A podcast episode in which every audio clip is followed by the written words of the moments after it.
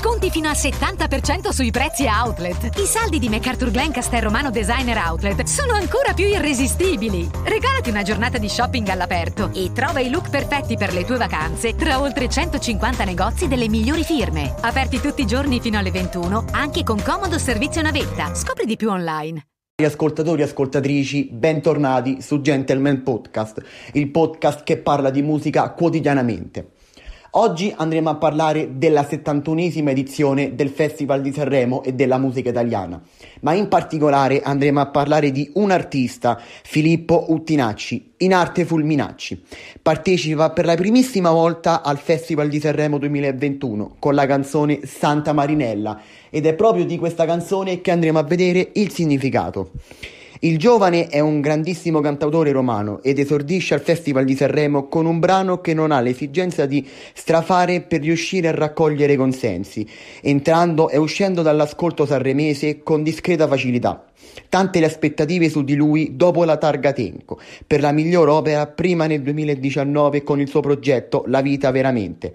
Santa Marinella è un brano in cui il cantante si nasconde nei suoi impegni e nel suo nome altalenante, concentrato sul desiderio di scappare perché incompreso, sperando sempre che qualcuno lo venga a riprendere. Come abbiamo visto, il testo non c'è bisogno che ve lo dico, basta che vi andate ad ascoltare semplicemente la canzone, ma andiamo a vedere di cosa parla nello specifico la canzone Santa Marinella di Fulminacci. E così ha detto il cantante, come ha dato lui la spiegazione. Ha raccontato che la scrittura del brano, appunto Santa Marinella, è stata una delle cose più difficili da fare, riuscire a mettere del proprio in una storia che gli è stata raccontata due anni fa. Pensate. E ne ha messe di immagini sue fulminacci nel brano presentato a Sanremo, come il... Cosa? Sconti fino al 70% sui prezzi outlet. I saldi di MacArthur Glen Romano Designer Outlet sono ancora più irresistibili. Regalati una giornata di shopping all'aperto e trova i look perfetti per le tue vacanze tra oltre 150 negozi delle migliori firme. Aperti tutti i giorni fino alle 21, anche con comodo servizio navetta. Scopri di più online. Racconto di una città, Roma, che lo accudisce come un bambino e lo vizia. La sua chitarra ancora una volta lo accompagna in questo viaggio, così sorprendente per un artista che non si sarebbe mai aspettato la partecipazione al Festival di Sanremo solo pochi mesi fa. L'amore è il protagonista della storia, un rapporto estemporaneo in cui gli altri incontri avvengono nei posti più impensabili, come il reparto di superalcolici di un supermercato. Alla fine una sola richiesta, la voglia di leggerezza in un periodo in cui non ci sono finestre da aprire per respirare, in cui si viene soffocati da una routine inquietudine, di inquietudine. Ed è proprio così, cioè secondo me Uh, Santa Marinella di Fulminacci è stata una delle canzoni più belle di Sanremo, anche se diciamo che con Sanremo io non sono un grandissimo ascoltatore di Sanremo, però visto che ovviamente siamo chiusi in casa, c'è poco da fare, ho detto perché non seguire il Festival di Sanremo? E secondo me è stata una delle canzoni migliori del Festival di Sanremo.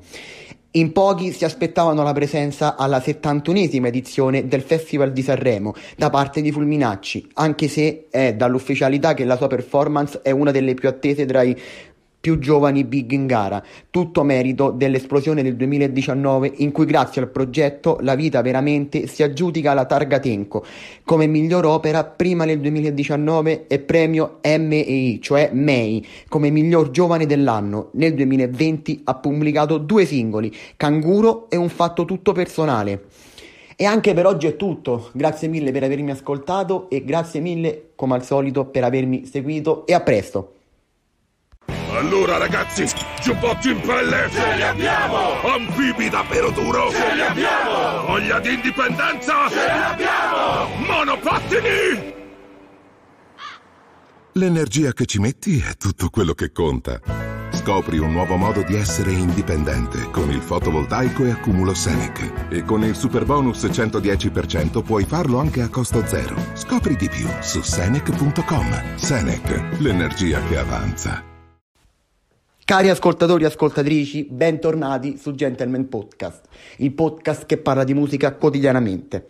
Oggi andremo a parlare di una delle canzoni più in voga di questo 2021 e la canzone in questione è la canzone nostra di Mace, Blanco e Salmo. Il nuovo singolo del producer milanese con due dei rapper più punk della scena italiana. Nuovo singolo per Mace, come abbiamo già detto, uno dei producer più importanti dell'attuale scena hip hop italiana. L'8 gennaio è uscita la canzone Nostra, primo estratto del nuovo album Hope, uscito il 5 febbraio del 2021. Con lui in questo nuovo brano ci sono due big del rap italiano, la superstar Salmo e la rivelazione Blanco un connubio di rapper dal forte animo punk, per dare vita a un pezzo basato su sonorità elettroniche che catturano dal primo ascolto. La canzone nostra è il primo pasto di un viaggio tra elettronica e ambient, iniziato la scorsa estate dal producer. Musicalmente l'artista cerca di esaltare le caratteristiche dei due rapper, con distorsioni sonore che catturano l'ascoltatore fin da subito. Musicalmente sarà un banco di prova per le nuove sonorità di Mace che nel 2020 è reduce delle produzioni per Venerus e Gemitice, oltre ai lavori con gli FSK e una star del pop come Irama. Quest'anno l'obiettivo è invece un anno. Cercare di imporre il proprio progetto personale, come fatto nel 2020 da Night Skinny, un altro producer di grande talento. Ma andiamo a vedere il significato vero e proprio della canzone. Dal punto di vista del significato, la canzone nostra racconta tutti gli aspetti di una relazione, espressi attraverso i due stili inconfondibili di Blanco e Salmo. Se il primo descrive l'aspetto estremo e viscerale di un rapporto, il rapper sardo porta su temi più riflessivi. Il risultato è un dialogo ricco di sfaccettature sulle dinamiche tipiche di una relazione. E grazie mille anche oggi per avermi seguito e per avermi ascoltato. Insieme quest'oggi abbiamo visto il significato della nuovissima canzone di Mace, Blanco e Salmo, la canzone nostra. Grazie ancora una volta per avermi seguito e a presto. Sconti fino al 70% sui prezzi outlet. I saldi di MacArthur Glen Romano Designer Outlet sono ancora più irresistibili. Regalati una giornata di shopping all'aperto e trova i look perfetti per le tue vacanze tra oltre 150 negozi delle migliori firme. Aperti tutti i giorni fino alle 21, anche con comodo servizio navetta. Scopri di più online. Cosa? Sconti fino al 70% sui prezzi outlet. I saldi di MacArthur Glen Romano Designer Outlet sono ancora più irresistibili. Regalati una giornata di shopping all'aperto e trova i look perfetti per le tue vacanze tra oltre 150 negozi delle migliori firme. Aperti tutti i giorni fino alle 21, anche con comodo servizio navetta. Scopri di più online. Cari ascoltatori e ascoltatrici, bentornati su Gentleman Podcast, il podcast che parla di musica quotidianamente. Oggi torneremo a parlare della 71esima edizione del Festival di Sanremo, in particolare di Gaff, quella tra Orietta Berti e Maneskin. Vediamo tutto quello che c'è da dire su questo avvenimento. Come ha detto la grandissima Orietta Berti, che ovviamente non ha bisogno di presentazioni e noi salutiamo la grandissima Orietta, vorrei duettare coi Naziskin. Poi si scusa e vediamo cosa ci dicono i Maneskin stessi. Quindi, come avete potuto sentire, invece di chiamarli Maneskin, l'ha chiamati Naziskin e questa cosa ha fatto ridere un po' tutti noi. Andiamo a vedere cosa ci dice. Dopo il tragicomico inseguimento con la polizia, presto diventato virale, Orietta Berti torna protagonista sui social con una gaff a proposito dei Maniskin. La cantante in gara al Festival di Sanremo col brano Quando ti sei innamorato. Si è detta interessata a duettare con la band, anch'essa all'Ariston con la canzone Zitti e Buoni. Peccato che abbia chiamato i quattro Naziskin scatenando l'ironia della rete. Mi piacerebbe duettare con Madame, Ermal Meta e anche coi Naziskin, ha detto Orietta nel corso di una diretta social e il video è stato rilasciato dalle pagine di satira più note di Instagram. Doppia gaff diventata virale per la cantante. Non solo il lapsus in buona fede sul nome della band Maneskin, ma anche una I aggiunta al nome di Ermal Meta. A rispondere è Madame che accetta la sfida. Facciamo un remix. Qualche ora dopo la gaff di Orietta, gli stessi Maneskin hanno raccontato un retroscena. La cantante si sarebbe infatti premuta di chiedere scusa alla band nel backstage, ma è stata così carina che non ci siamo offesi per niente. E questa era la gaff del, della grandissima Orietta Berti con i Maneskin della 71esima edizione del Festival di Sanremo. Ho fatto questa puntata anche per drammatizzare un po' il momento che stiamo vivendo e per tutto quello che, che, stiamo passando in questo periodo, quindi era una puntata per farvi ridere. Quindi forza Orietta e forza i Naziskin. Grazie ancora una volta per avermi seguito e a presto. Sconti fino al 70% sui prezzi outlet. I saldi di MacArthur Glen Castellromano Designer Outlet sono ancora più irresistibili. Regalati una giornata di shopping all'aperto e trova i look perfetti per le tue vacanze tra oltre 150 negozi delle migliori firme. Aperti tutti i giorni fino alle 21, anche con comodo servizio navetta. Scopri di più online.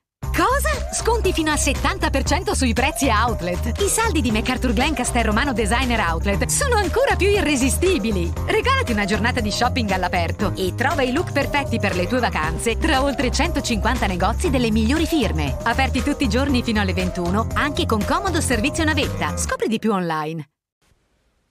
Cari ascoltatori e ascoltatrici, bentornati su Gentleman Podcast, il podcast che parla di musica quotidianamente. Oggi andremo a parlare di Madame e della sua voce, canzone portata alla 71esima edizione del Festival di Sanremo della canzone italiana. Ma prima andiamo a vedere chi è Madame. Scopriamolo insieme. Per chi non la conosce, Madame è lo pseudonimo di Francesca Calearo, è una cantante e rapper italiana ha ottenuto notorietà nel 2018 grazie al brano Sciccherie. Adesso andiamo a vedere il significato della sua canzone voce portata al Festival di Sanremo del 2021. Dopo la prima esibizione al Festival di Sanremo è stato pubblicato il video di voce, canzone scelta da Madame, per partecipare per la prima volta alla kermesse musicale. Il brano, come sappiamo tutti, fa parte del suo primo disco d'esordio intitolato proprio Madame ed è uscito ieri, il 19 marzo di questo 2021. Voce è un brano molto particolare che rappresenta completamente l'opera della giovane rapper. In più, la scelta di un arrangiamento più melodico lo rende perfetto per il parco dell'Ariston. Madame ha spiegato il significato di voce. Parla della ricerca della propria voce, quindi della propria identità in mezzo a tutto. Tutto il rumore e il caos del mondo, in modo da trovare se stessi. Sempre secondo l'artista, la voce diventa una traccia e una testimonianza della propria esistenza, un modo per arrivare a una completa conoscenza di sé, per ricongiungersi al proprio io più profondo. Sconti fino al 70% sui prezzi outlet. I saldi di MacArthur Glen Castellromano Designer Outlet sono ancora più irresistibili. Regalati una giornata di shopping all'aperto e trova i look perfetti per le tue vacanze tra oltre 150 negozi delle migliori firme. Aperti tutti i giorni fino alle 21, anche con comodo servizio navetta. Scopri di più online. No.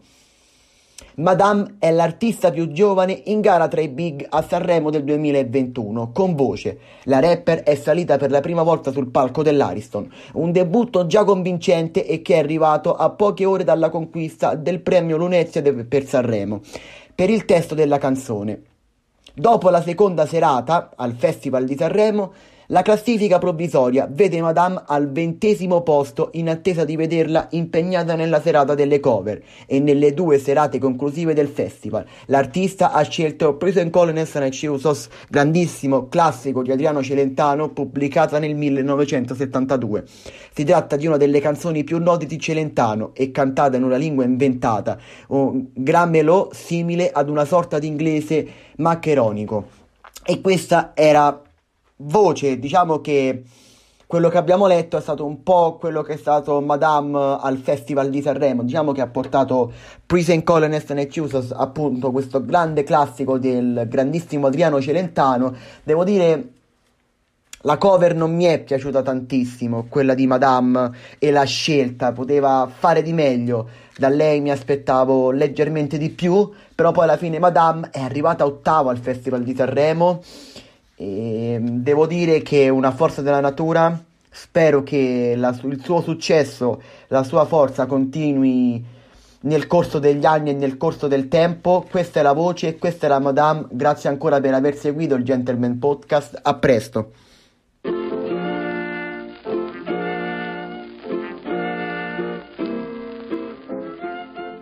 Cari ascoltatori e ascoltatrici, bentornati sul Gentleman Podcast, il podcast più bello d'Italia.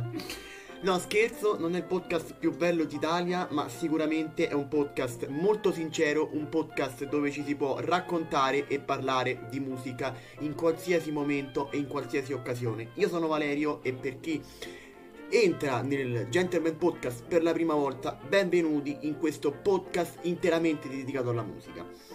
Ma oggi sono qui per fare questa puntata random. Ecco, ecco cari ascoltatori e ascoltatrici, questa puntata la chiameremo random, puntata random oppure puntatone random. Perché puntatone random? Perché oggi non andremo né a parlare di musica né di tante altre cose, ma andremo a parlare di cosa mi è successo in questo periodo.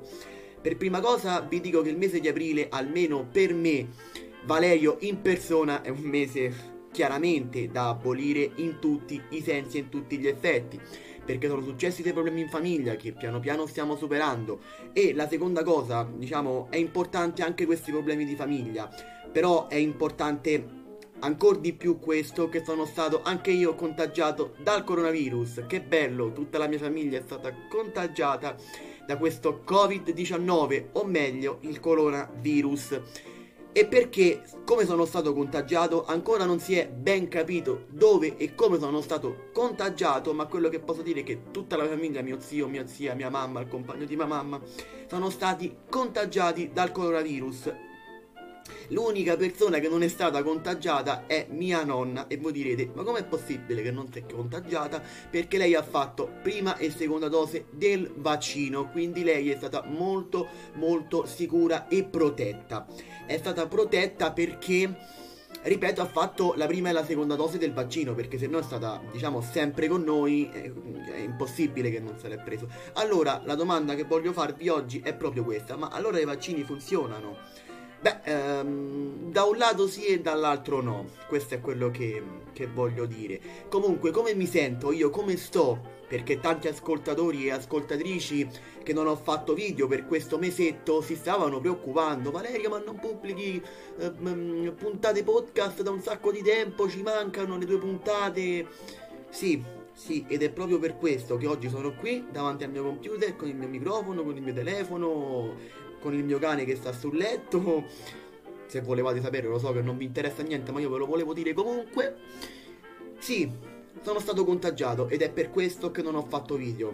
Oggi mi sento un pochettino stanco a fare questo video, però ho voluto farlo per tutti quei miei ascoltatori affezionati. Ripeto, come mi sento e come sto. Molto molto stanco, eh, eh, affannato, molto quando respiro faccio molta fatica, comunque ho tanti dolori alle ossa.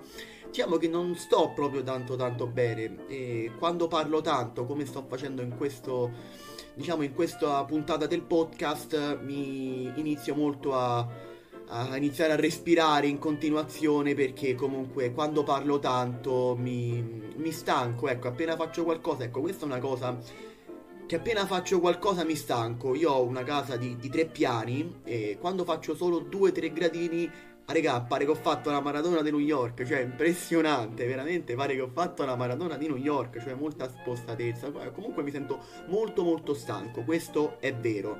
Eh, I primi giorni ho dormito tanto tanto tanto, poi diciamo che a casa mi sto andando anche un po' da fare, no? Comunque ogni tanto cucino, lavo i piatti perché cioè, non è che posso stare tutto il giorno a dormire, se no regà, cioè veramente mi rincoglionisco.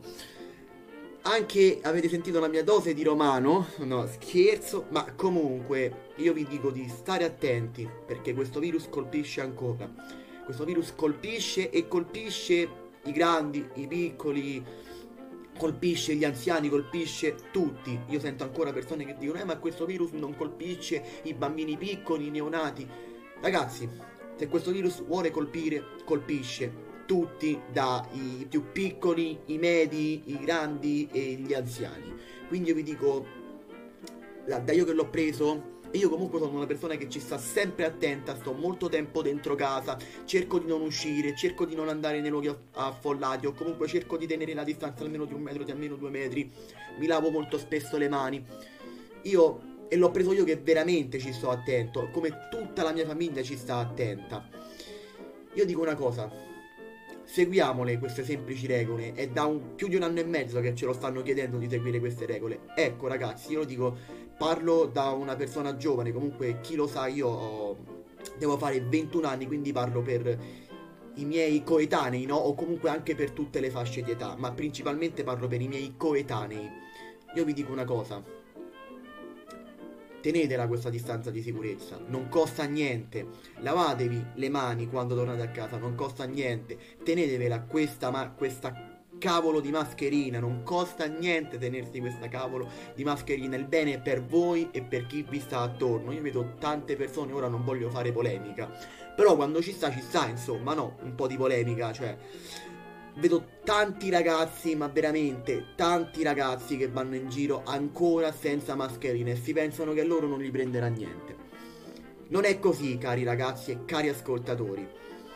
Prima o poi verrà a tutti, a tutti noi. Ecco, ripeto, è venuto a me che io le regole le seguo da un anno e mezzo, da quando le hanno imposte. Vi dico, ripeto, mettetevi la mascherina, lavatevi spesso le mani e state almeno ad un metro di distanza. E, non, e, cercate di non andare nei luoghi affollati perché è soprattutto lì che si prende questo maledettissimo coronavirus. Comunque voglio ringraziare tutte le persone che mi hanno ascoltato in questo periodo non molto facile. Voglio ringraziare tutte le persone che mi hanno chiesto ma come stai, come non stai, perché non pubblichi puntate. Ringrazio di cuore a tutti, veramente a tutti, siete speciali, siete fantastici. Grazie veramente a tutti. Io spero di tornare la prossima settimana con nuovi contenuti. Come abbiamo detto all'inizio, questa era una puntata random. Grazie veramente per esservi preoccupati di me. Grazie, grazie. E noi che dici? La prossima settimana facciamo una nuova puntata sulla musica? Ma sì, dai, facciamola una nuova puntata sulla musica. Nelle storie di Instagram seguitemi, Gentleman Podcast su Instagram, svelerò di cosa andremo a parlare la settimana prossima. Grazie ancora, spero che tutti voi stiate bene, grazie mille, a presto.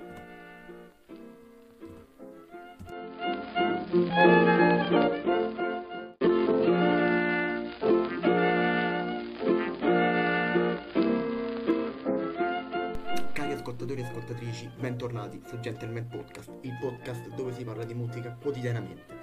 Oggi andrò a stilare la mia top 5, ovviamente la top 5 dei miei rapper italiani preferiti, i rapper che mi hanno formato, i rapper che mi hanno portato ad ascoltare la musica che ascolto oggi, cioè la musica italiana, la musica rap, la musica hip hop, la musica rock e soprattutto la musica meta. Iniziamo dal primissimo Caparezza in arte Michele Salvemini. Ovviamente cantautore italiano, rapper italiano, non ha bisogno di presentazioni. Io scoprì Caparezza per la prima volta, ovviamente con il pezzo Fuori dal tunnel, che è contenuto in verità supposte del 2003. È stato un pezzo che in quell'anno, ma anche negli anni a venire, ha spopolato tantissimo nelle classifiche della musica italiana e io lo scoprì proprio con quel pezzo, poi dopo mi sono andato a documentare mh, tutta la sua discografia, me lo sono andato ad approfondire bene bene bene, no? E ho scoperto che, che è un maestro del rap e della musica italiana. Il mio album preferito di Caparezza è Museca del 2014. Se non l'avete ascoltato, andatevelo ad ascoltare perché merita veramente tanto come disco, ma ovviamente come tutta la discografia del grandissimo Caparezza. Al secondo posto abbiamo il grandissimo Fabri Fibra, anche lui non ha bisogno di presentazioni. Fabri Fibra è lo pseudonimo di Fabrizio Tarducci, classe 1976. Ecco, lui è uno dei tantissimi rapper italiani, ma proprio lui in particolare che mi ha portato ad ascoltare la musica che ascolto oggi, ov- ovvero il rock e il metal, perché comunque i primi dischi del grandissimo Fabri Fibra sono molto violenti, a partire da Turbe Giovanili del 2002 fino ad arrivare a Mr. Simpati del 2004 a Tradimento del 2006, Bugiardo, comunque proprio i primi dischi, i primi testi di Fabri Fibra sono molto violenti e però belle rime, belle metriche. Ecco, se dovete ascoltarvi il vero Fabri Fibra, mi piace anche quello di adesso, ma se dovete ascoltarvi il vero Fabri Fibra, veramente quello vero, vero di Fabri Fibra, fino a tradimento, dovete ascoltarvelo, ve lo consiglio. E lui è uno di quei rapper, io l'ho conosciuto, vi dico, con la canzone, ora mi ammazzerete tutti tranne te. È una canzone che ha spopolato nel 2010 ed è contenuta nell'album Controcultura. Devo dire che poi vabbè mi sono andato, come ho già detto, ad approfondire la roba vecchia e ho capito chi è il vero Fabri Fibra. Il mio album preferito di Fabri Fibra, se devo dirne uno, Turbe Giovanili, è il primissimo album, come ho già detto, uscito nel 2002 e lì si sente il vero Fibra, lì si sente il vero Fibra. Al terzo posto abbiamo un artista dalla Sardegna con furore, Maurizio Pisciotto, in arte Salmo. Nato ad Olbia il 29 giugno del 1984, anche lui non ha bisogno di presentazioni ma è un rapper e produttore discografico italiano. Ecco, Salmo è uno dei miei rapper proprio preferiti in assoluto italiano, oltre a Caparezza e quelli che vi sto citando, no? Però Salmo è uno che mi ha fatto appassionare tanto alla musica rock, alla musica metal, ma anche al altri generi di musica, però Salmo suona, suona, con una band, ha un batterista, un chitarrista, comunque Salmo scusatemi la parola, ma è uno con due palle tante. È uno con due palle tante, io lo scoprì proprio nel periodo in cui stavo alle medie, quindi 2012-2013, che mi ricordo il primo album che ascoltai di Salmo del, nel 2013 è proprio Midnight e la mia canzone preferita dell'album è proprio S-A-L-M-O, una canzone spettacolare ma come tutto l'album Midnight di Salmo, come già detto uscito nel 2013. Il mio album preferito dell'artista è Elvis Beck, uscito nel 2016, un album pazzesco, pieno di citazioni, piene, pieni di, di, basi rock. Comunque ascoltatevi la discografia di Salmo se vi piace l'art, l'hardcore in particolare, o molto il rap crudo, ascoltatevi Salmo perché merita tantissimo. Poi abbiamo al quarto posto eh, abbiamo Jamie Dice, noto rapper romano pseudonimo di Davide De Luca, è del 1988 e come abbiamo già detto è un rapper e anche lui è produttore discografico italiano. Ritenuto uno dei principali esponenti dell'hip hop italiano, ha esordito mettendosi in mostra nella cena Art and Ground di Roma. Sì, lui è romano, poi io lo ascoltai quando, sempre nel periodo delle medie, come Salmo, io nelle medie ascoltavo molto Fedez, Salmo e Jamie Tights, poi a Fedez ci arriviamo tra, tra, un pochino.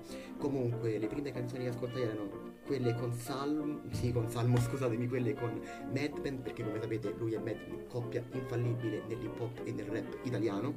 Comunque nel periodo delle medie, nel 2013 di Jamie Tights uscì l'unico compromesso album che è devastante, secondo me, cioè, quest'album ci sono tantissime tracce da ascoltare fuori di qua, Pistorius insieme a Madman, infatti io consiglio, secondo me Pistorius insieme a Madman, una delle canzoni più belle del disco. E stiamo parlando, come già detto, l'unico compromesso uscito nel 2013. Ma se devo dirvi l'album più bello dell'artista, secondo me, senza Madman, è nonostante tutto del 2016. Ci sono canzoni veramente che io adoro tantissimo di questo disco, tra cui Bene, Forte, Giù, Resto Qua, Fabio Volo, ci sono comunque tantissime canzoni, ovviamente Fabio Volo è la canzone del titolo, ma salutiamo anche, ciao Fabio se ci stai ascoltando, e anche lui, Jamie Tights, l'abbiamo detto all'ultimo posto, quindi come già detto abbiamo per finire il nostro top 5 il grandissimo Fedez. Fedez eh, mi ha, mi ha formato totalmente, mi ha veramente formato e mi ha fatto capire cos'è il rap e l'hip hop in Italia a tutti gli effetti ovviamente. Fedez è lo pseudonimo di Federico Leonardo Lucia, nato a Milano il 15 ottobre del 1989, è un rapper italiano. Io lo scoprì con Signor Brewash L'arte di accontentare del 2013. Devo dire che anche lui lo scoprì durante il periodo delle medie e per me è stato un, un artista fondamentale a tutti gli effetti, veramente. Quest'album lo so a memoria, l'ascoltavo 24 ore su 24 quando uscì, ci sono pezzi come chi scrive schiavitù si legge libertà, dai Casso Federico, Cigno Nero, Alfonso Signorini, Nuvole di fango. Devo dire che secondo me una delle canzoni più belle è proprio Si scrive schiavitù, ma si legge libertà. Cioè inizia con quel pianoforte, è veramente molto hip hop, ti fa tornare molto all'hip hop degli anni 90, anni 2000. Però se devo scegliere l'album più bello di, del grandissimo Fedez è proprio uh, Signor Brainwash non lo metto anche se lo amo tantissimo quell'album. Se voglio me l'ascolto anche ora eh? cioè, nel senso però devo ammettere che nel 2014 è uscito Populista e secondo me è uno degli album più belli della discografia di Fedez. Ci sono pezzi come Generazione Bo, Magnifico insieme a Francesca Michelin, L'amore Eternit 21 grammi, Beautiful Disaster insieme a Mika dai un album che abbiamo tutti nel cuoricino, no? insieme al signor Brainwash e così andare. E Fedez poi sappiamo tutti il suo cambio di, diciamo, di, di musicalità, è passato più a fare musica italiana, l'abbiamo sentita anche quest'anno con, con Francesca Michelin al, al Festival di Sanremo, anche in, eh, negli anni scorsi, no? visto, avete visto con Bella Storia, comunque ha fatto tantissimi cambiamenti e devo dire che secondo me, anche se non condivido tanti cambiamenti dell'artista, eh, appunto il suo album Paranoia Airlines non è un album che mi ha convinto a pieno regime, non è un album che mi ha convinto al 100%, però diciamo che Fedez anche quando fa le cose più pop, anche quando fa le cose meno rap, meno hip hop, ecco se vogliamo dire così, le fa sempre con testa. Cioè è uno che ci mette sempre l'anima e il cuore, anche quando fa cose che magari alla gente piace di meno, ma lui è uno che ci mette l'anima e il cuore in tutto quello che fa. Ovviamente questo era l'ultimo uh, rapper di oggi Grazie come sempre per avermi ascoltato, grazie come sempre per avermi seguito, potete seguirmi sui miei social Gentleman Podcast su Instagram, Gentleman Podcast su Facebook, perché sì, per chi non lo sapesse l'ho sponsorizzata poco, ho anche una pagina Facebook del Gentleman Podcast, quindi andatemi anche lì a seguire, che ci sono tanti post divertenti, tante cose carine da guardare, seguitemi anche su Spotify e a seguire tutte le mie playlist Gentleman Podcast perché ci sono tante novità, metterò nelle playlist tante musiche nuove, tante musiche in arrivo, tante nuove canzoncine carine, sia rock, metal, del panorama italiano, dell'hip hop, di qualsiasi genere e facciamo salire anche le playlist. Grazie come sempre e noi torneremo presto con un nuovo episodio.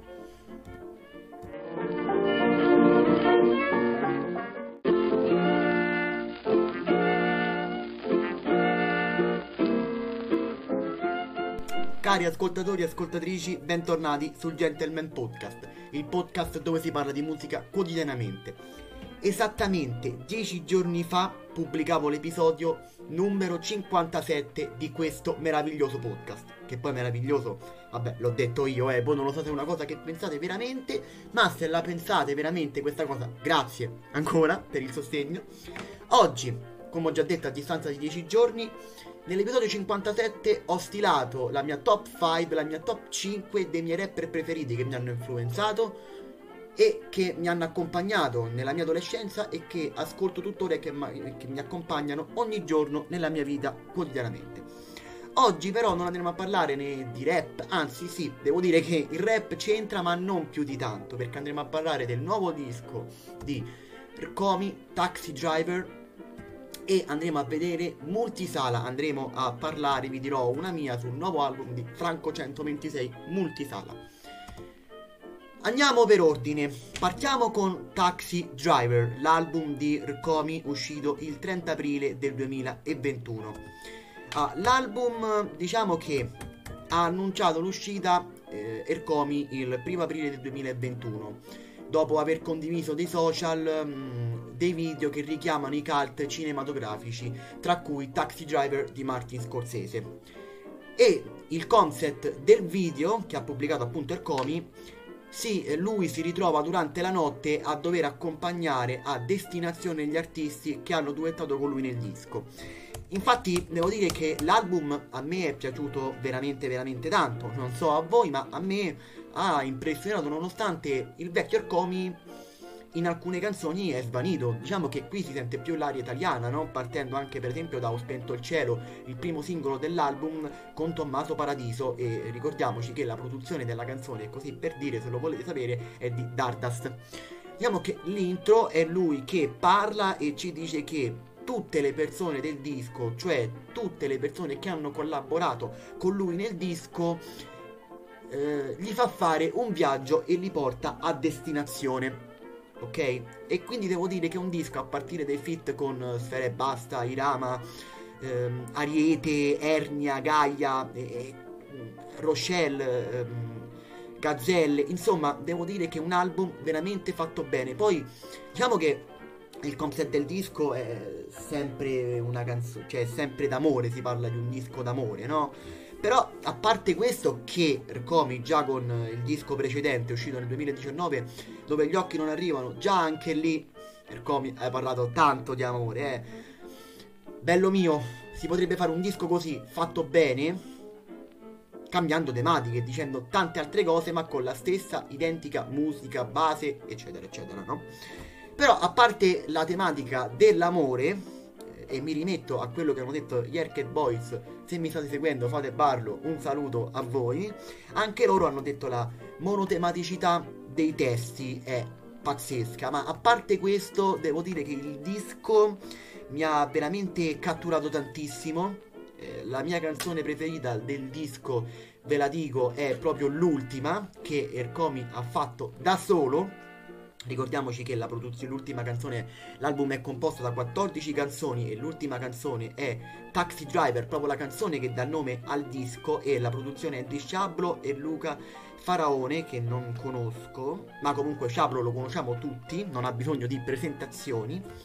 Comunque è la mia preferita perché comunque è lui da solo, è una canzone fatta che ha anche un non so che di rock melodico, è una canzone veramente veramente bella e vi consiglio di ascoltarla come vi consiglio di ascoltare comunque tutto l'album.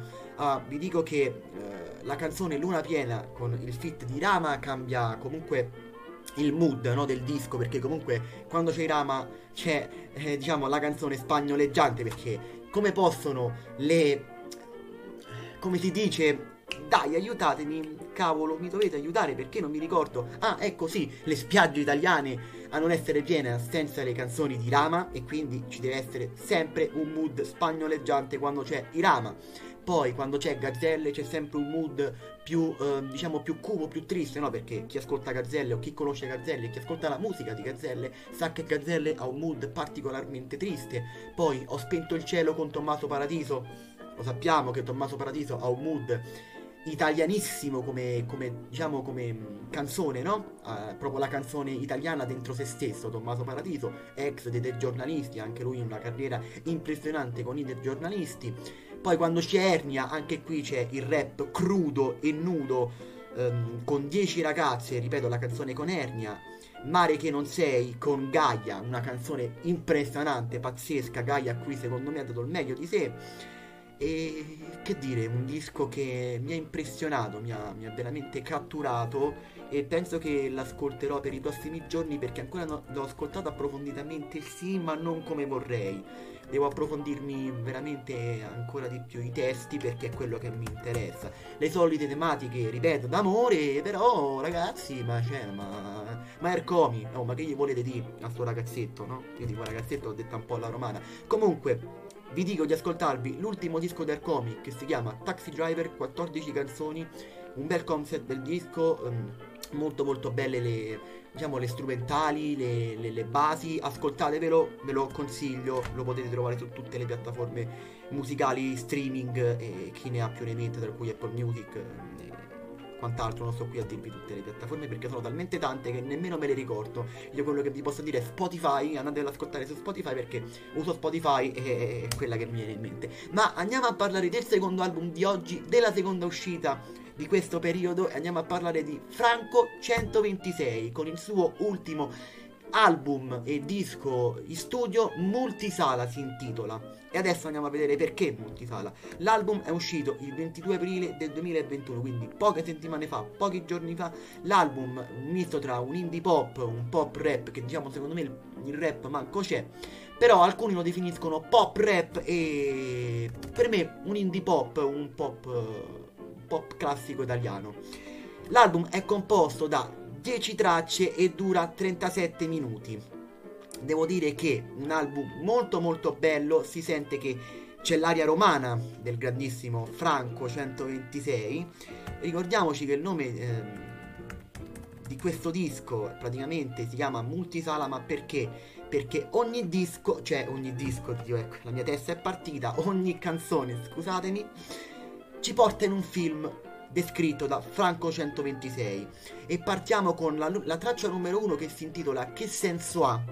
Una canzone che io trovo molto molto bella e diciamo che i testi sono di Federico Bertolini che ovviamente è Franco 126 volevo vedere se conoscevate il nome di Franco 126 e il cognome, perché tutti lo conoscono come Franco 126, ma magari tanti non sanno il nome e il cognome, no? Poi Stefano Ceri, che tutti noi conosciamo, ha collaborato anche più volte e collabora tuttora con il grandissimo Fra Quintale e devo dire che lui è un maestro in questo genere di, di, di, di musicalità, di, di bati, no? Poi abbiamo Blue Jeans con il grandissimo... Um, questa canzone sentiamo la collaborazione con Calcutta, poi abbiamo Miopia, Simone, Vestito e Fiori, Maledetto Tempo, Accidenti a te, Nessun Perché. Ecco, io vi dico che secondo me, a parer mio, la canzone più bella del disco è Nessun Perché. È stato pubblicato come singolo il 16 febbraio del 2021, è una ballata funk e un video spaziale. Allora, il video se vi può interessare, ve lo dico così, diretto da Vittorio Antonacci e interpretato da Giulio Beranek e Lorenza Perrone. È stato pubblicato sul canale YouTube di Soldi Music due giorni dopo l'uscita del, sinda- del singolo. Del sindaco, ma perché? Dopo l'uscita del singolo, quindi è stato pubblicato su tutte le piattaforme streaming e digitali musicali il 16 febbraio del 2021, quindi è uscito il 18 sul, come abbiamo detto, sul canale YouTube di Soldi Music.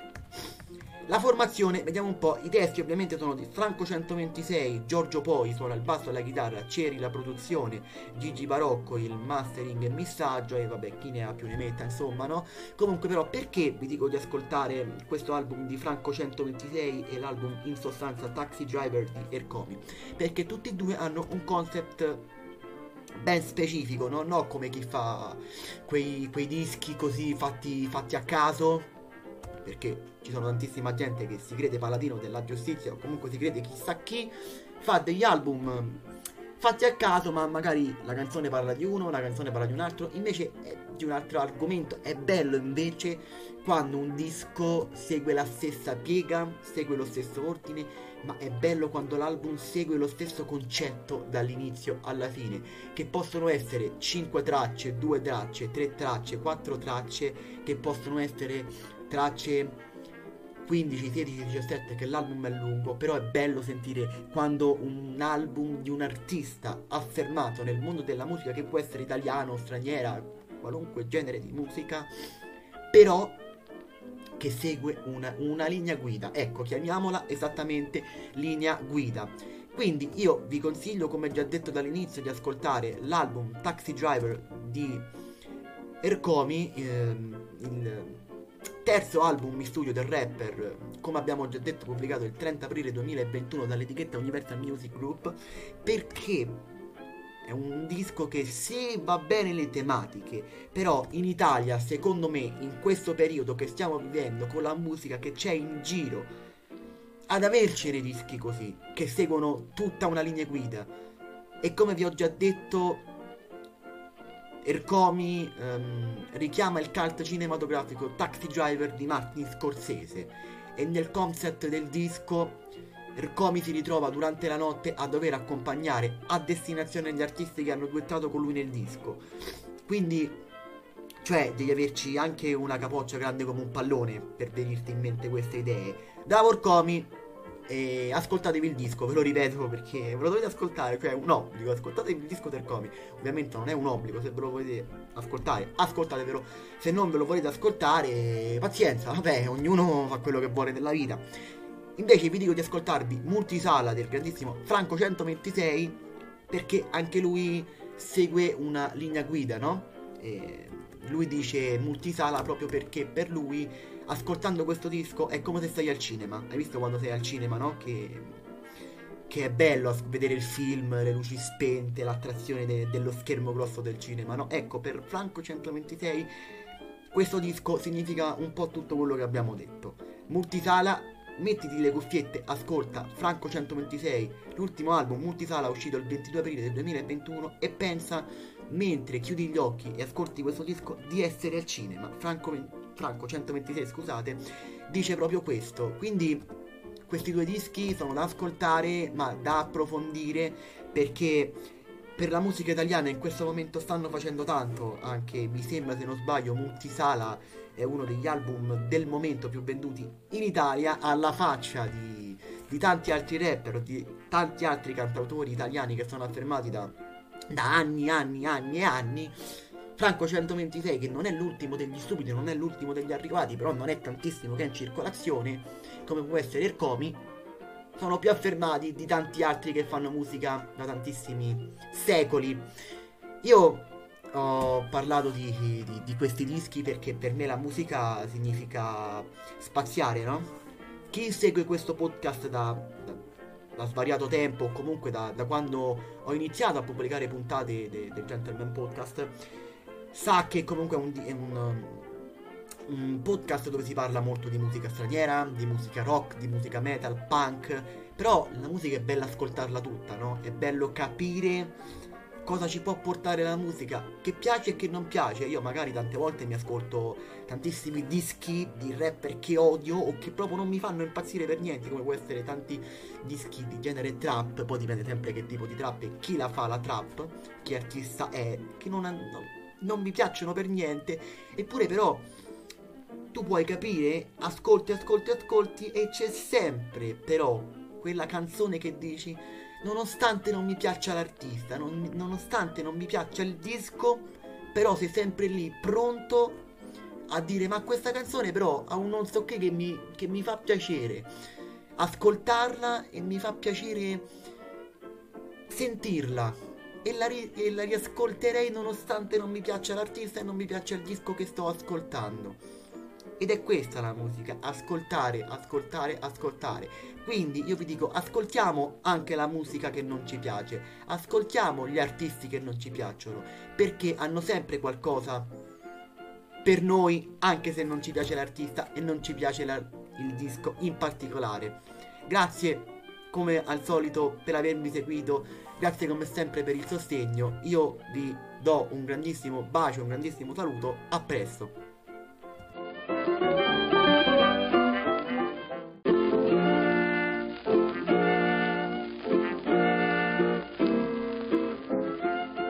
Cari ascoltatori e ascoltatrici, bentornati sul Gentleman Podcast, il podcast dove si parla di musica quotidianamente. È uscito da pochi giorni il nuovissimo disco di Johnny Scandal che si chiama Anti.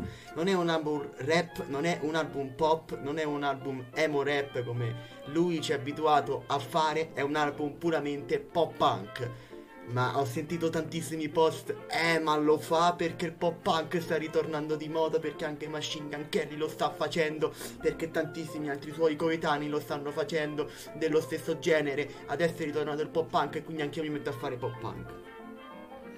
Io voglio, voglio sfatare questo mito, voglio dire questa cosa, che è l'unico Johnny Scandal ad aver avuto due palle tante eh, ad essere tornato a fare un genere che in Italia sì è andato di moda ma non come dovrebbe essere stato. Mi sembra, ascoltando questo disco, mi sembra essere tornato nel 2008, 2009, barra 2011, 12, questi anni qua, no? Dove il pop punk ha spopolato alla grande. Poi arriviamo ai giorni d'oggi, le band punk continuano sempre a fare punk, le band pop punk continuano sempre a fare pop punk, ma è tutta un'altra cosa rispetto a quegli anni a venire, quando è esploso veramente il, il pop punk in, in tutto il mondo. Sì, è stato uno, secondo me, ad avere le palle tante, perché in Italia nessuno sperimenta come sperimenta Johnny Scandal. Già quando faceva l'Evo Rap devo dire che qualcosina non, non mi dispiaceva perché devo dire che l'emo rap almeno tipo quel filone, no? Tipo Lil Peep, XX Tentacion, eh, Juice WRLD, devo dire che è stato sempre un, un genere che, che, mi ha preso, no? Poi ci avviciniamo anche al, um, al rap uh, metal, quindi stiamo al rap metal. Diciamo che molto industrial, abbiamo Ghost Main e queste, questi generi qui e questi artisti qua, anche se quello è molto più concentrato sul metal che sul, sull'hip hop e sul rap. Ma comunque Johnny Scandal ha fatto un album devastante, anche se le tematiche magari non sono quelle che ci aspettiamo, ma comunque ci può stare perché ci può stare, però cavolo, si è messo in mostra, si è messo in mostra ed è giusto così, non ha paura di mettersi in gioco, cioè ogni cosa che fa la fa sempre diversa, ma la fa sempre in modo fatta bene, anche se a me non può piacere o come a tantissime altre persone, magari amanti del vero hip hop non può piacere Però cavolo la fa sempre di qualità e la fa sempre con stile ed è questa la cosa che mi piace veramente del grandissimo Johnny Scandal. Dentro il disco, stavo vedendo qui da Spotify, abbiamo anche una canzone mm, che si intitola Nicotina e possiamo sentire il feat di Pierre Bouvier se si dice così, non me lo ricordo comunque, scusate, è il frontman e cantante dei Simple Plan. Ovviamente i Simple Plan sono una delle band pop punk più importanti, più famose degli ultimi decenni. E quando tu fai un feat con un cantante di un artista così importante, nessuno ha niente da invidiarti, cioè dopo di questo dovrebbero alzare tutti le mani e dire cazzo, quello che volevi fare l'hai fatto, l'hai fatto di qualità, l'hai fatto con stile, ma finalmente sei riuscito a fare quello che veramente volevi fare da anni e da tempo.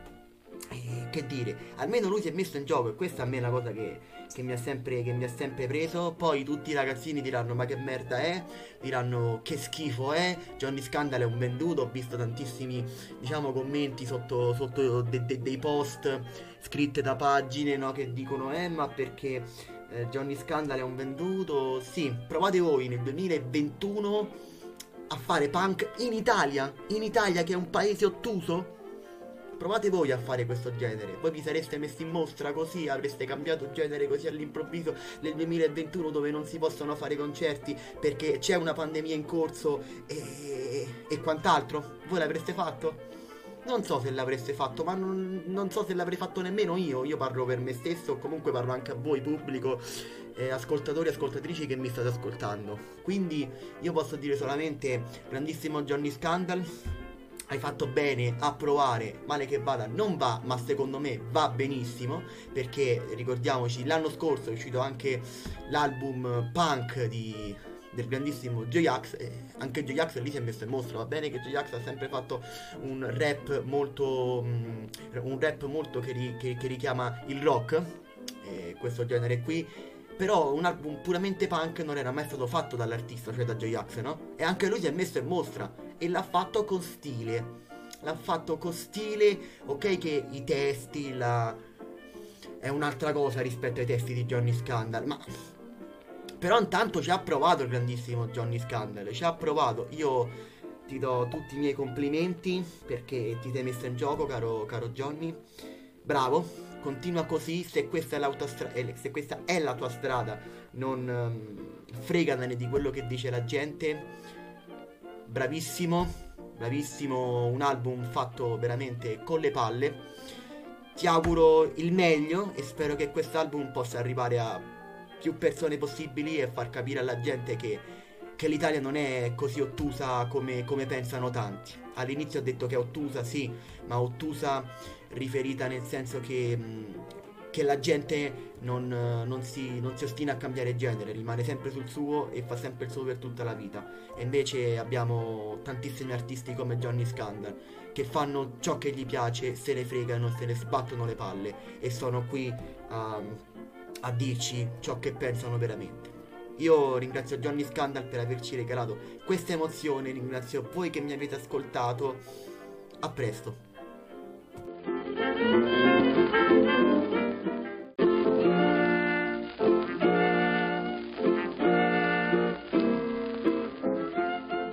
Ascoltatori e ascoltatrici, bentornati sul Gentleman Podcast, il podcast dove si parla di musica quotidianamente. È tornata l'estate, o meglio, sta arrivando l'estate, ma da cosa ce ne stiamo accorgendo? È uscito un nuovo singolo della cantante Baby K che si intitola Pati, ovviamente in italiano vuol dire per te, è un singolo della cantante italiana Baby K ed è stato pubblicato il 7 maggio del 2021.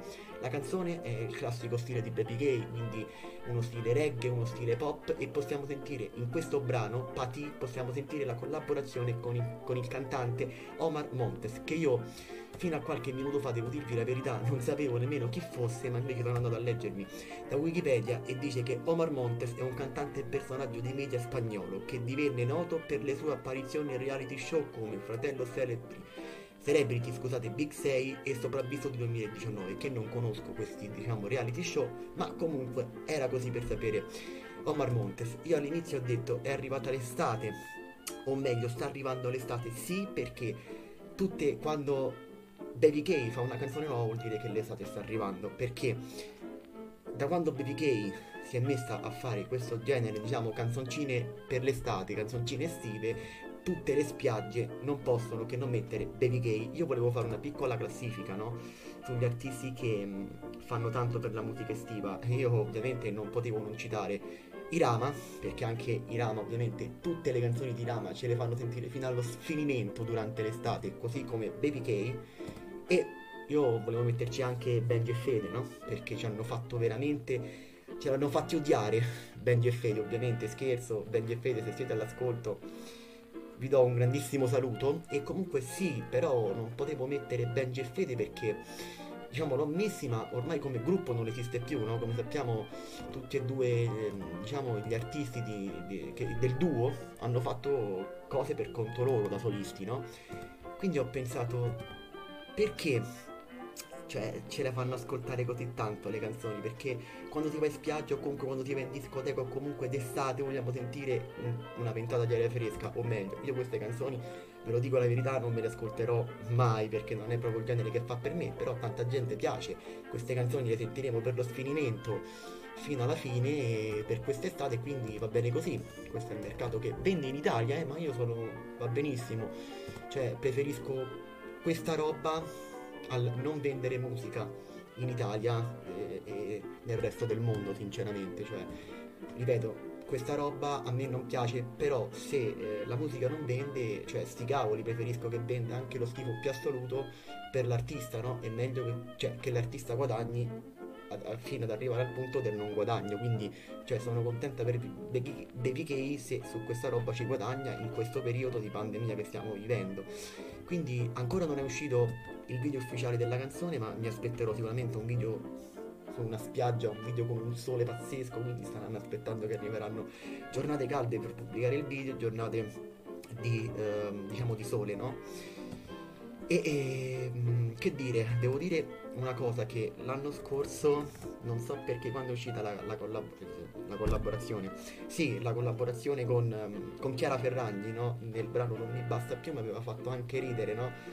Quando Chiara Ferragni, diciamo nella canzone dice solo questo è il pezzo mio preferito, no? Però mi aveva fatto ridere perché Chiara Ferragni ha fatto una cosa per divertimento e l'ha fatta, ha preso anche mi pare un disco d'oro se non mi sbaglio, comunque l'ha fatto, si è divertita e che dire, l'estate sta arrivando, sì, l'estate sta arrivando, avremo tanta, tanta musica di Baby Gay da ascoltare durante l'estate, singoli vecchi, singoli nuovi. Questa era una puntata, diciamo, sul singolo nuovo di Baby Gay, speriamo che l'estate arrivi presto, speriamo che tutte le spiagge siano piene, tutte le discoteche siano piene, ovviamente sempre mantenendo le distanze di sicurezza. E Buon baby gay a tutti, se così vogliamo dire, grazie mille per avermi ascoltato e a presto. Cari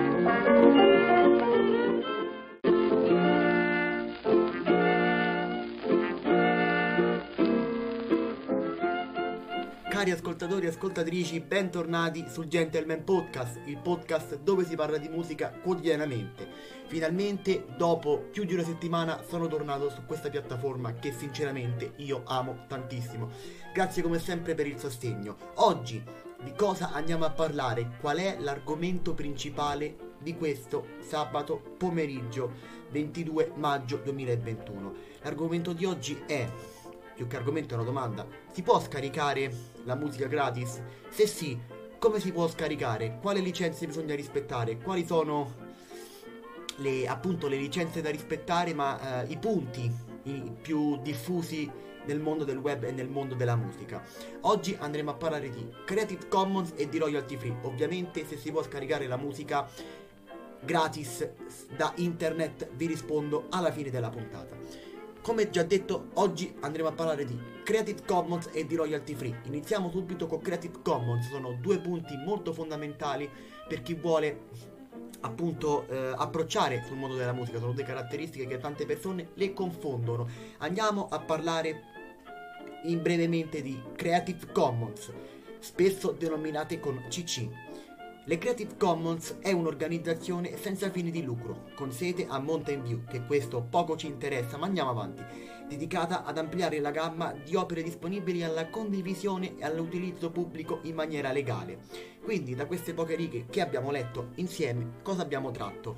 Che se uno, se io, Valerio, faccio un, una canzone e sotto ci scrivo e leggete CC abbreviato, cioè Creative Commons, potete utilizzare quella canzone o quel brano per eh, YouTube, per, eh, per il podcast, per qualsiasi tipo di evento, ok?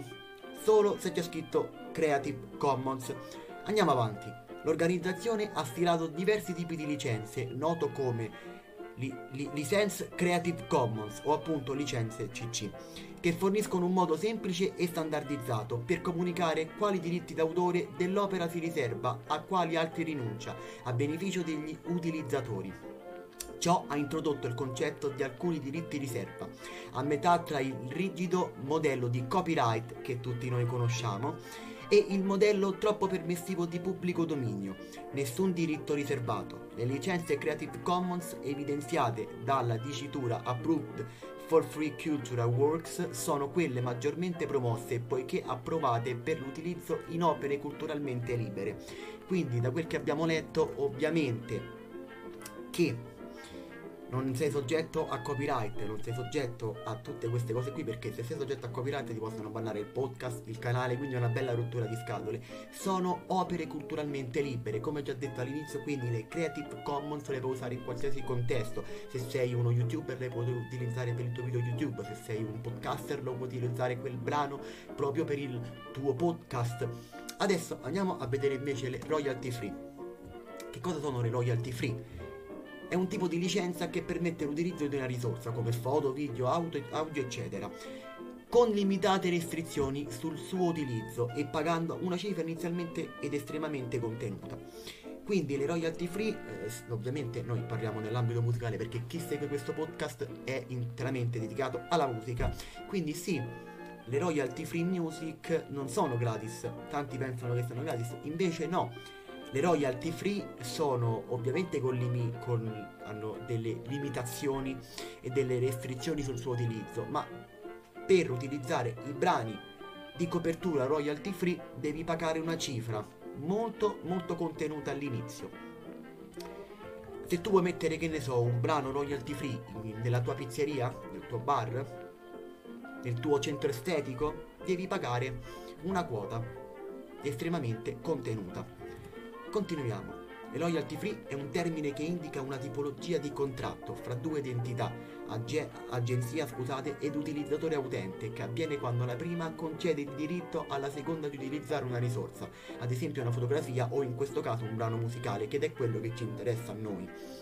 Il termine royalty free, sentite bene, Significa che una volta che la licenza è stata acquisita, quindi acquistata, l'utente può utilizzare la risorsa senza limiti di tempo e spazio, senza dover sostenere ulteriori costi, naturalmente seguendo le linee guida della licenza stessa. Perché se noi andiamo a spendere dei soldi per una licenza e ti dice quella, quel brano musicale o quella canzone coperta o protetta da royalty free, ti dice che non la puoi mettere nel video YouTube, tu da persona intelligente non la vai a mettere in un video YouTube, ok? Perché se no ti possono togliere quel video o addirittura bannare il canale e se tu sei uno youtuber con tanti iscritti fai fatica, hai fatto fatica a conquistare il tuo pubblico, la tua nicchia e tutte queste cose qui, poi ti levano un video per una canzone, a me mi roderebbe parecchio le scatole, ok? Quindi non fatelo. Non dite che non è vero che non, non, non vi cercano, perché poi vi cercano e vi bannano, ok? Il concetto, di, il concetto di royalty free deriva da quello di copyright, il quale permette all'autore e, dal, e dall'utente, scusate perché sto un po'... Non è che si vede bene oggi, qua c'è una luce tremenda, il quale permette, scusate, all'autore e all'editore di un'opera di esserci gli unici utilizzatori di questa, decidendo di richiedere il pagamento per il suo utilizzo. Ok, adesso non sto a farvi tanto questo um, progetto di a leggervi tanto, tante cose perché manco a voi vi interessa, però era per farvi capire la differenza tra Creative Commons e royalty free. Quindi noi torniamo alla domanda dell'inizio. Ma secondo voi voi che mi state ascoltando, scarichereste la vostra musica da internet? Sì, si può scaricare, ve lo dico chiaramente apertamente, senza avere paura. Ci sono tantissimi siti, ovviamente se voi volete scaricarvi musica gratuitamente, io vi dico non fatelo, vi prego non fatelo, supportiamo gli artisti emergenti, supportiamo anche gli artisti affermati nel mondo della musica perché soprattutto in questo periodo di pandemia, ma anche quando non c'è la pandemia, proprio nei giorni quotidiani è bello supportare sia gli artisti emergenti che nascono così da nulla e ci stupiscono con la loro musica sia artisti già affermati. Quindi vi prego, non scaricatela, però ognuno ovviamente è libero di fare quello che vuole. Ci sono tantissimi servizi in streaming che vi permettono di ascoltare musica, pagare una piccola cifra al mese, tipo magari anche 3,90 euro, 9,99 euro come tanti social permettono supportiamo, supportiamo gli artisti emergenti, soprattutto in questo periodo così difficile di pandemia che i concerti ritorneranno nel 2022 spero che torneranno, qua si dice che ritornano, ma devo dire che con questi vaccini stiamo tornando alla normalità. Mi auguro che continui così. Con tutto il cuore, grazie come sempre per avermi ascoltato. Oggi abbiamo parlato di Creative Commons Royalty Free, se non volete, se non avete capito bene come ve l'ho spiegato io, potete andare tranquillamente a leggervi i significati su internet. Se come già detto, se volete scaricarvi musica da internet gratuitamente potete farlo, andatevi sempre bene a leggervi le licenze di royalty free eh, Creative Commons perché non sono uguali, tante persone le confondono, diversi sono i significati delle due autorizzazioni, ripeto, per le Creative Commons sono usate liberamente, quindi se io Valerio pubblico un video scusatemi, un brano musicale che ho scritto Creative Commons potete utilizzarlo in qualsiasi contesto senza pagare nulla, quindi il mio brano è libero ed aperto a tutti, quindi potete usarlo per un video YouTube o magari per un podcast se fate podcast. Quindi invece le royalty free dovete pagare una quota seguire delle linee guide, quindi se la licenza che avete, del quale avete pagato ovviamente è una cifra molto contenuta, quindi se il brano, eh, che ne so, l'autore dice questo brano non va utilizzato per i video YouTube, voi non andate ad utilizzarlo per un video YouTube, se no no come già detto vi possono bannare il vostro canale YouTube o semplicemente rimuovere il video. Ma come sempre già detto siete dei, dei, degli youtuber molto ascoltati e molto, molto conosciuti e i, i vostri video vengono ascoltati da, e guardati da migliaia e migliaia di persone e eh, ti rode no? quando ti levano il video ti bannano il canale perché comunque per tanti è lavoro e il lavoro va, va ovviamente mantenuto. Ok? Grazie come sempre per avermi sentito Grazie come sempre per avermi ascoltato. Supportiamo, supportiamo gli artisti e a presto.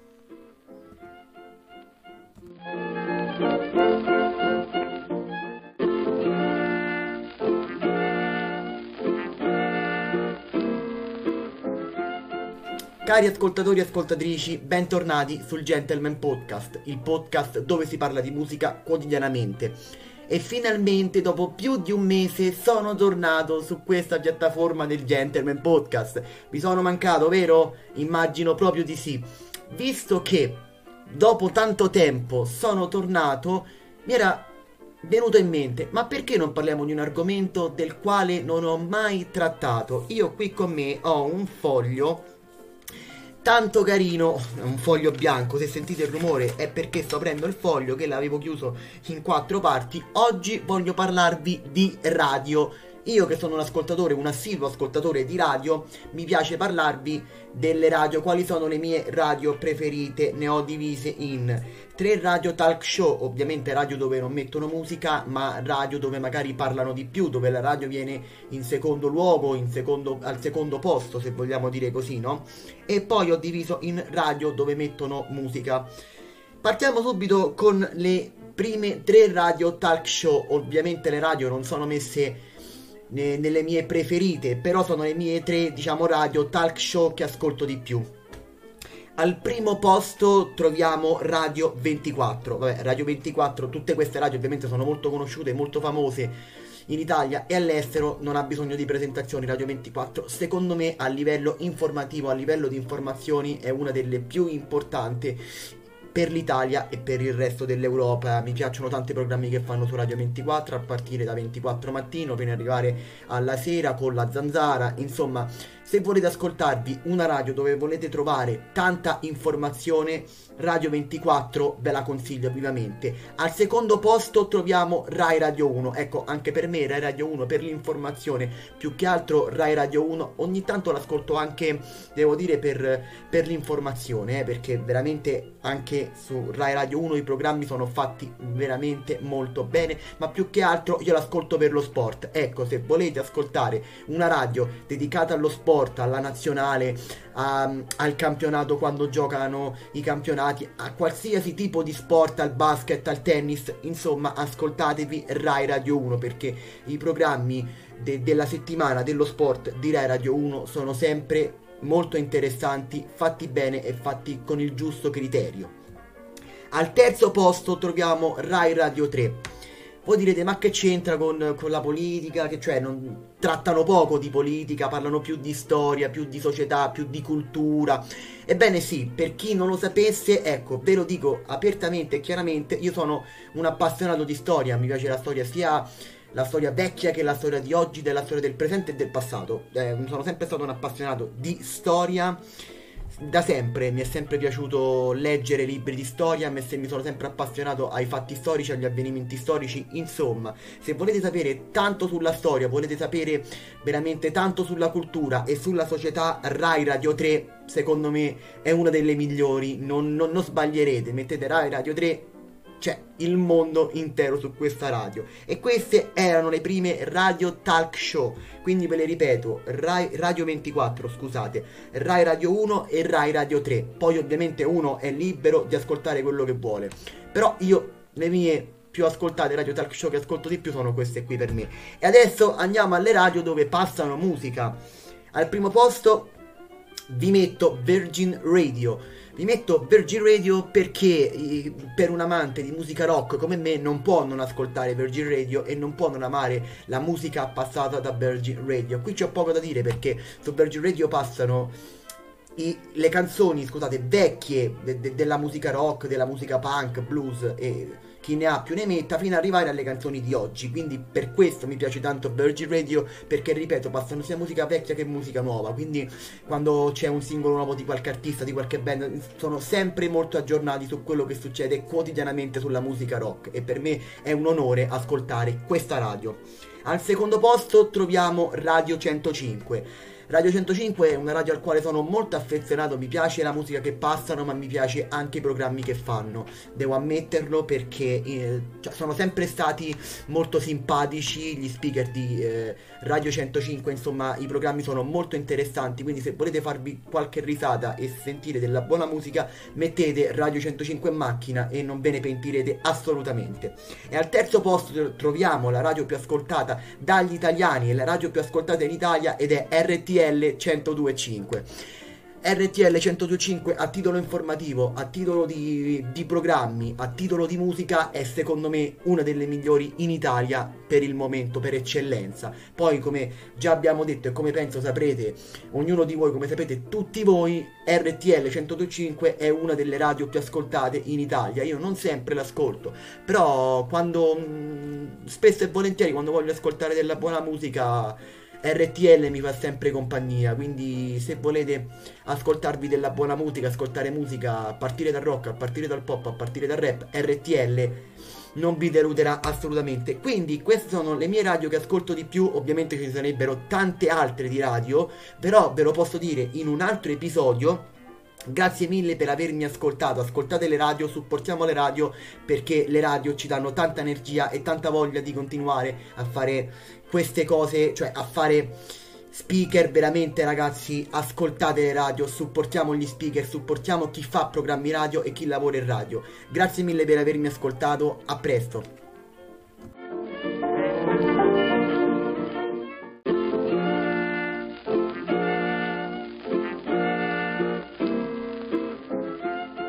Cari ascoltatori e ascoltatrici, bentornati sul Gentleman Podcast, il podcast dove si parla di musica quotidianamente.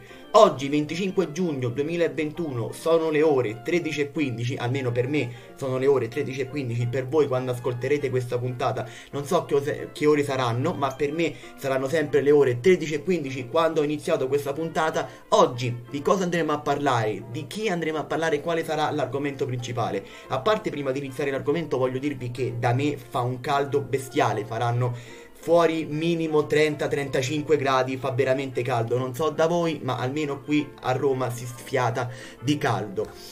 Ma comunque non è il caldo a non farci fare questa puntata, a non impedirci di fare questa puntata, noi la faremo lo stesso questa puntata nonostante il caldo. Quindi di chi andremo a parlare quest'oggi? La protagonista della puntata di oggi sarà una donna, una donna verace che ha fatto sempre parlare di sé con la sua musica, con la sua bellezza e con... Um, e con tutti i suoi social, sì, andremo a parlare proprio di lei, di Emma Marrone. Come sapete, ieri 24 giugno 2021 è uscito il suo Best of Me per celebrare i 10 anni di carriera. In breve, cos'è un best of? In genere lo fanno gli artisti, le band per eh, celebrare o come ha fatto Emma Marrone gli anni di carriera o per eh, magari per mettere mm, in un CD, in un disco, un LP o un album proprio i pezzi più conosciuti della band, no? A partire da non so da quando hanno iniziato fino ai giorni nostri, ok? Ed Emma Marrone ha fatto proprio così diciamo in questo Best of Me sono 21 brani e il, la durata di, di questo CD, questo album è di un'ora e 13 minuti. Ma qual è la cosa più importante che più ha fatto parlare di questo Best of Me di Emma perché è un conto che tu dici vabbè ha messo le canzoni più, più conosciute da, dall'inizio della carriera fino ad arrivare a quelle che ha pubblicato oggi, che ha scritto, che ha composto oggi ma le ha rifatte in una nuova versione 2021 se voi ci fate caso in ogni titolo della canzone c'è scritto New Version 2021, cioè nuova versione del 2021. Parte subito con la nuova canzone che è uscita con Loredana Bertè, Sogno Incredibile, che devo dire quella canzone non è nemmeno malvagia, però non è nel mio stile, cioè non... non, non me la riascolterei, cioè dopo che l'ascolterei una volta, se passa per radio ci può stare, ma non non me la riascolterei alle cuffiette. Mi dispiace dirvelo, ragazzi, ma io voglio sempre dire ciò che penso veramente. Poi abbiamo tantissime canzoni come Calore, Salor Libera, Non è l'inferno, Resta ancora un po', Dimentico tutto, L'amore non mi basta. Devo dire che uh, alcune versioni di questo 2021 sono anche carine, perché l'album, sinceramente, non l'ho ascoltato tutto, devo ascoltarlo più approfonditamente. E alcune, alcune produzioni eh, come dice lei, delle nuove versioni del 2021 di alcune canzoni non sono brutte. Sarà che io sono un nostalgico, no? E quindi a me mi manca la, la Emma Marrone di. insomma, di schiena o di adesso. Quindi io. Da parte mia avrei preferito mettere le canzoni eh, come sono sempre state, con le vere produzioni, non con queste produzioni nuove, magari ha voluto fare qualcosa di, di veramente eccezionale, ma non glielo concediamo perché è Mamarrone, se era un altro artista magari non gliel'avrei concesso. Però devo ammettere che sarò io un nostalgico del cavolo, pensate tutto quello che volete, ma io avrei preferito le canzoni in versione normali e non in queste versioni perché per esempio ci resta ancora un po' che a me piace nella versione originale cioè ti mette i brividi solo a sentirla perché è una canzone veramente ben fatta, ben scritta e ben prodotta non ho capito perché l'ha dovuta fare in una nuova versione 2021 ma cioè perché non hai fatto un best of me cara Emma dove hai messo tutte le canzoni come sono state prodotte dall'inizio alla fine. Però, vabbè, te lo ripeto, te lo, te lo concedo, dai, giusto perché sei tu. Veramente sono tutte le canzoni. E poi abbiamo Fortuna, Stupida Allegria, Latina e Luci Blu che sono eh, contenute nel suo ultimo album Fortuna e che sono in uh, base originale, quindi quelle che sono prese dal disco sono state messe in questo best of. Ma a voi vi piace questo best of? Avete preferito almeno come me che abbia messo le canzoni in produzione originale o vi piacciono le canzoni que- cioè vi piace questo best of me con le produzioni queste nuove del 2021 io vi dico la verità avrei preferito per celebrare questi anni di carriera un grandissimo best of me con va benissimo anche la scelta dei brani ci sta perfettamente dai primi fino ad arrivare ripeto quelli ai giorni nostri ma avrei preferito uh, le canzoni in versione originale. Secondo me ripeto sarò un nostalgico ma mi piacciono sempre di più quelle in versione originale sono sempre più belle. Ma io voglio parlarvi di un'altra cosa. Io, dovete sapere, io Valerio tanto amato su queste piattaforme Spotify, Apple Podcast, Google Podcast, spesso parlate di me con il mio podcast e vi ringrazio sempre per voi, cari ascoltatori e ascoltatrici che mi ascoltate ogni giorno. Vi ringrazio veramente di cuore, non smetterò mai di dirlo. Io sono stato un grandissimo appassionato di Emma Marrone, ma voi direte, ma quando è nata questa passione per Emma Marrone e come è nata questa passione per Emma Marrone? Io ve lo spiego subito, non è tanto semplice, non è, cioè non è tanto difficile, scusate non voglio girarci troppo attorno perché voi direte ma che cavolo me ne frega a me che a te uh, eh, 5 anni fa ti piaceva Mamma Marrone. Però voglio dirvelo perché mi va di parlare con voi quest'oggi, visto che fa molto caldo, qui a casa abbiamo le finestre chiuse, sto con il condizionatore acceso, con il... Um, sto con l'aria fredda a palla perché ne ho veramente bisogno, perché ripeto fa veramente molto caldo, ma comunque come è nata la mia passione per Emma Marrone? La mia passione per Emma Marrone è nata intorno alla prima seconda media, quando Emma Marrone uscì con, con Schiena nel 2000, uh, Schiena uscita nel 2013 e mi era venuto un voto di memoria. A me quell'album mi ha completamente catturato, non c'è, non c'è niente da fare quell'album mi ha veramente preso, mi ha veramente eh, immerso in, in, un altro mondo. Io per, per, un anno, due anni ho ascoltato solamente Schiena, Schiena, Schiena, Schiena, che tutta la, tutta la mia famiglia diceva ma possibile che tu non ascolti altro, ascolti solo Schiena di Emma Marrone. io sapevo tutti i brani a memoria, dall'inizio fino all'ultimo, e non c'era nessuno che non sapessi, cioè sapevo anche le parti strumentali della canzone, quali erano gli accordi. Ricordiamoci che l'album iniziò con iniziò inizia perché l'album ancora esiste con Amami che secondo me è una delle canzoni più belle e per finire c'è Schiena che poi è stata rifatta la versione deluxe con la mia città. Eh, io perché a me mi è, mi è, mi è sempre piaciuta Emma Marrone mi ha sempre eh, appassionato come artista e perché mi piace la sua musica?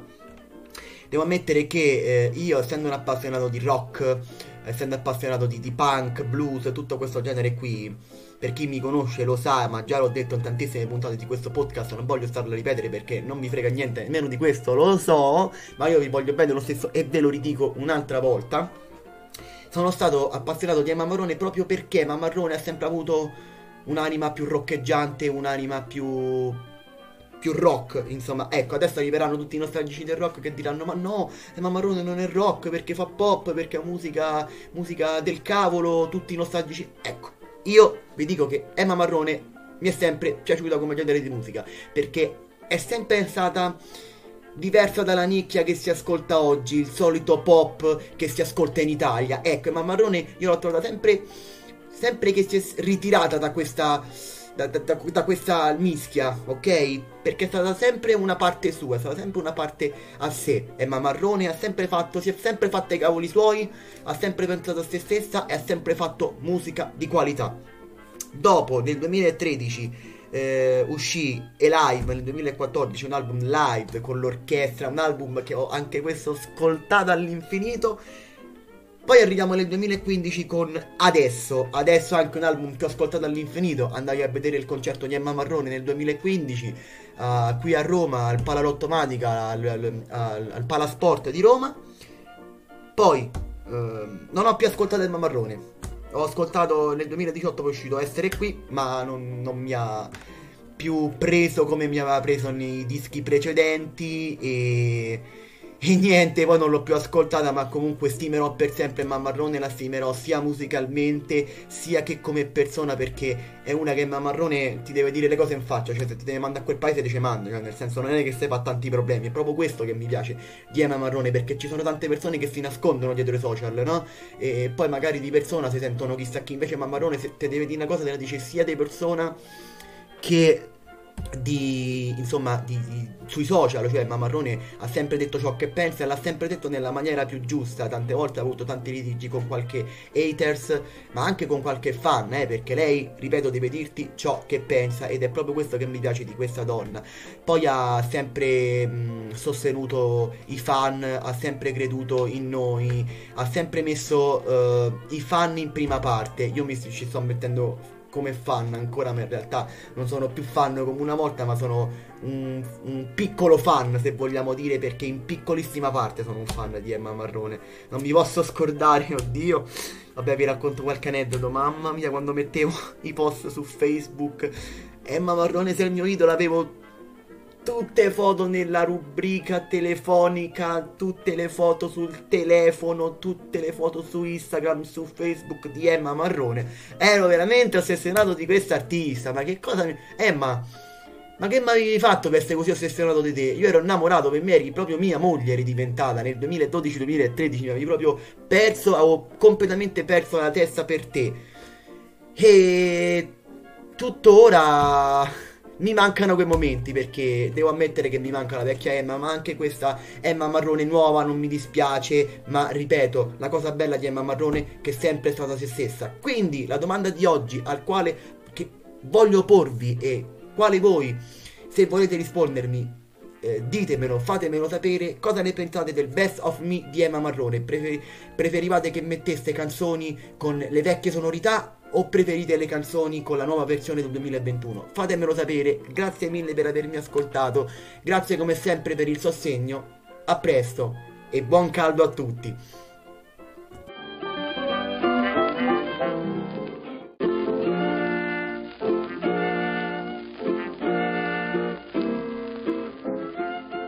Cari ascoltatori e ascoltatrici, bentornati di nuovo sul Gentleman Podcast, il podcast dove si parla di musica quotidianamente. Oggi, con 50 gradi, sia fuori che dentro casa, di cosa andremo a parlare? Qual è e quale sarà l'argomento principale? Prima di tutto vi dico che ci troviamo in Italia. Comunque voglio fare i miei complimenti ieri agli azzurri che hanno vinto 2-1 contro il Belgio, veramente una partita impressionante. Possiamo finalmente andare in semifinale, speriamo di vincere contro la Spagna. Forza azzurri, forza ragazzi, siete il nostro orgoglio.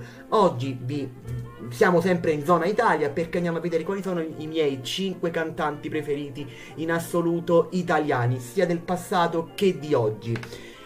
Ovviamente di cantanti italiani ce ne ho tantissimi preferiti, ma non ho potuto metterveli tutti, se no saremmo stati fino a domani a fare questa puntata. Quindi andiamo a vedere i 5 cantanti che mi hanno più influenzato musicalmente, che, hanno, che hanno fatto parte della mia vita e che fanno parte della mia vita eh, musicale anche oggi, ok? Quindi andiamo a vedere i miei top 5 preferiti, se così vogliamo dirla. Qui sul foglio ho scritto alcuni nomi, ovviamente non sono messi al primo, al secondo perché tutti sono importanti, allo stesso modo tutti hanno fatto per me qualcosa. Quindi non, non, non l'ho messi né in scaletta né in classifica, ok? Cioè l'ho messi in scaletta ma non in classifica, scusate, ho detto al contrario. Io inizierei a, mh, mm, a partire subito con Vasco Rossi. Ho messo Vasco Rossi perché è stato un artista che a casa mi hanno, mi hanno sempre fatto ascoltare, sia papà che mamma. Mi hanno sempre messo sui loro dischi a partire dagli ultimi, a partire dai primi. È un artista che ci sarebbe tanto da parlare perché ogni canzone, diciamo le, le ultime non mi fanno tanto impazzire, però se andiamo a riprendere quelle degli anni 90 e degli anni 80 mi fanno ogni volta che le ascolto mi fanno venire la, la, la, pelle d'oca, mi fanno venire veramente le emozioni perché sono canzoni che ho ascoltato fino all'infinità. Io Vasco l'ho, l'ho sempre amato e l'ho sempre sostenuto in qualsiasi momento. Dai, anche le canzoni nuove, anche ripeto, se non mi fanno impazzire, però se dovrei scegliere una mia canzone preferita di Vasco, eh, adesso come, eh, ora come ora, gli spari sopra. Poi ce ne sono talmente tante altre, Alba Chiara, Rewind. Eh, un senso senza parole, tantissime. Un altro artista che per me ha fatto tanto nella mia carriera musicale, no? nella mia mm, io dico carriera musicale, va bene, il mio modo di, di poter scrivere, il mio modo di poter fare musica è Rino Gaetano. Io ringrazio Rino per tutto quello che ha fatto e che sta facendo in questi anni per me. Non è tantissimo che ascolto Rino, eh, sinceramente, non, che ascolto Rino Gaetano, non è tantissimo che mi sono appassionato alla sua musica, ma eh, devo dire che, che, da qualche mese, più che mese, più che diciamo qualche anno, che, che, la sua musica fa parte della mia vita. C'è tantissime canzoni a mano a mano, Berta Filava, Ai Maria, tantissime canzoni e ascoltatevi questi artisti che vi sto citando perché hanno fatto tanto, fanno tanto per la musica italiana ogni giorno e meritano qualche ascolto in più. Al terzo posto, forse uno. Al terzo posto, diciamo, al terzo posto, sì. Uno dei miei artisti preferiti, forse in assoluto. Secondo me rimane uno dei miei artisti più contemporanei di sempre. Più. Più. Mm, non so nemmeno come definirlo perché è talmente importante per me. E quest'artista vi dico subito che mi sono appassionato alla sua musica nel periodo dalla prima media fino ad oggi. E sto parlando di Lucio Battisti. Ecco, eh, Lucio Battisti è uno di quegli artisti che non smetterò mai e che non smetto mai di ascoltare. Di Lucio Battisti ci sono tantissime canzoni che veramente fanno parte della mia vita, a partire dalla canzone magari più banale che voi direte, vabbè, ma la canzone del sole la conoscono anche chi non conosce Lucio Battisti. Poi c'è il mio canto libero con il Nastronosa, Un'avventura, Giardini di Marzo, Acqua Azzurra, Acqua Chiara, 7.40, 10 ragazze, Mi ritorni in mente, fiori rosa, fiori di pesco, cioè ragazzi c'è un mondo dietro a Lucio Battisti, anche qui come Vasco Rossi e Rino Gaetano se mi, se mi metto a raccontare cosa hanno fatto per me nella mia adolescenza e tuttora sarei qui a parlare per, per ore e ore e ore. Adesso arriviamo agli ultimi due artisti che sono molto più contemporanei di quelli che vi sto parlando. Vasco Rossi sia anche contemporaneo, ma parliamo di Elisa, Elisa, la grandissima Elisa, è una è un artista che, che, io stimo sia quando canta in italiano che non. Forse mi piace più la sua parte inglese quando canta in inglese che in italiano, però anche in italiano ragazzi, ma che ve posso dire? C'è un artista come Elisa in Italia, è difficile trovarle. Forse Elisa mi fa pensare un po' alla prima Gianna Nannini, un po' ad Emma Marrone, ma un artista completa a 360 gradi, sia musicalmente che vocalmente che, che testualmente, secondo me in Italia, in questo periodo storico, in questo periodo dell'anno anno non esiste. Ci sono tantissime canzoni che di Elisa che mi, mi, mi fanno impazzire, a partire dalle prime e poi per finire a, alle ultime, quindi vi posso dire Gli ostacoli del cuore, Stay, Broken, Labyrinth, Together, Almeno tu nell'universo, Dancing, una poesia anche per te, Luce, Tramonti a nord-est, eppure sentire qualcosa che non c'è, Creature cioè, c'è un mondo dietro Elisa che è spettacolare, ragazzi. Io non, non, non, mi saprei immaginare la musica italiana senza Elisa. L'ha portata anche all'estero, la musica italiana, come tanti altri artisti, ma come ha fatto Elisa? Pochi ci sono riusciti. Forse i Maneskin adesso che stanno andando all'estero stanno facendo, stanno facendo tanto anche all'estero, ma, ma come Elisa in passato, secondo me pochi l'hanno fatto. E all'ultimo posto un artista a 360 gradi anche lui, è uno dei miei artisti pop italiani di sempre preferiti ed è Lorenzo Cherubini in arte Giovanotti. Ragazzi io su Giovanotti non, non ho niente da aggiungere, non ho niente da dire, non ho niente a cui parlare, ti posso solamente dire che Giovanotti è arte, è arte in persona, veramente arte, arte in persona le canzoni di Giovanotti che amo sono tantissime, a partire dalle da, da A te, mi fido, mi fido di te, scusate, An- anche le ultime, Ho vita, Chiaro di luna, uh, che vi posso citare, L'ombelico del mondo, Piove, Serenata Rap, fatemi pensare che di Giovanotti La mia moto, ehm, il più grande spettacolo dopo il Big Bang, Safari, tutto l'amore che ho, La notte dei desideri, cioè ragazzi, eh, Giovanotti è un artista favoloso, ripeto, a 360 gradi. È impossibile non poter amare Giovanotti, sia come persona, sia il modo in cui ha di cantare, sia il modo in cui ha di scrivere le canzoni, però vi dico sinceramente la mia preferita di Giovanotti in assoluto rimane forse o Serenata Rap o Penso Positivo, una di queste due perché hanno fatto tanto per la musica italiana, soprattutto Giovanotti ha fatto tanto per la musica italiana. Quindi vi ridico quali sono gli artisti di questa classifica, i miei 5 top 5 artist preferiti italiani sono Vasco Rossi, Rino Gaetano, Lucio Battisti, Elisa e il grandissimo Giovanotti. Vi dico di ascoltare questi artisti, vi dico di supportarli perché per la musica italiana stanno e hanno fatto veramente, veramente tanto. Siamo anche oggi giunti alla fine di, di questa puntata, di questo episodio del Gentleman Podcast. Grazie come sempre per il sostegno, grazie mille per tutto quello che state facendo. A presto.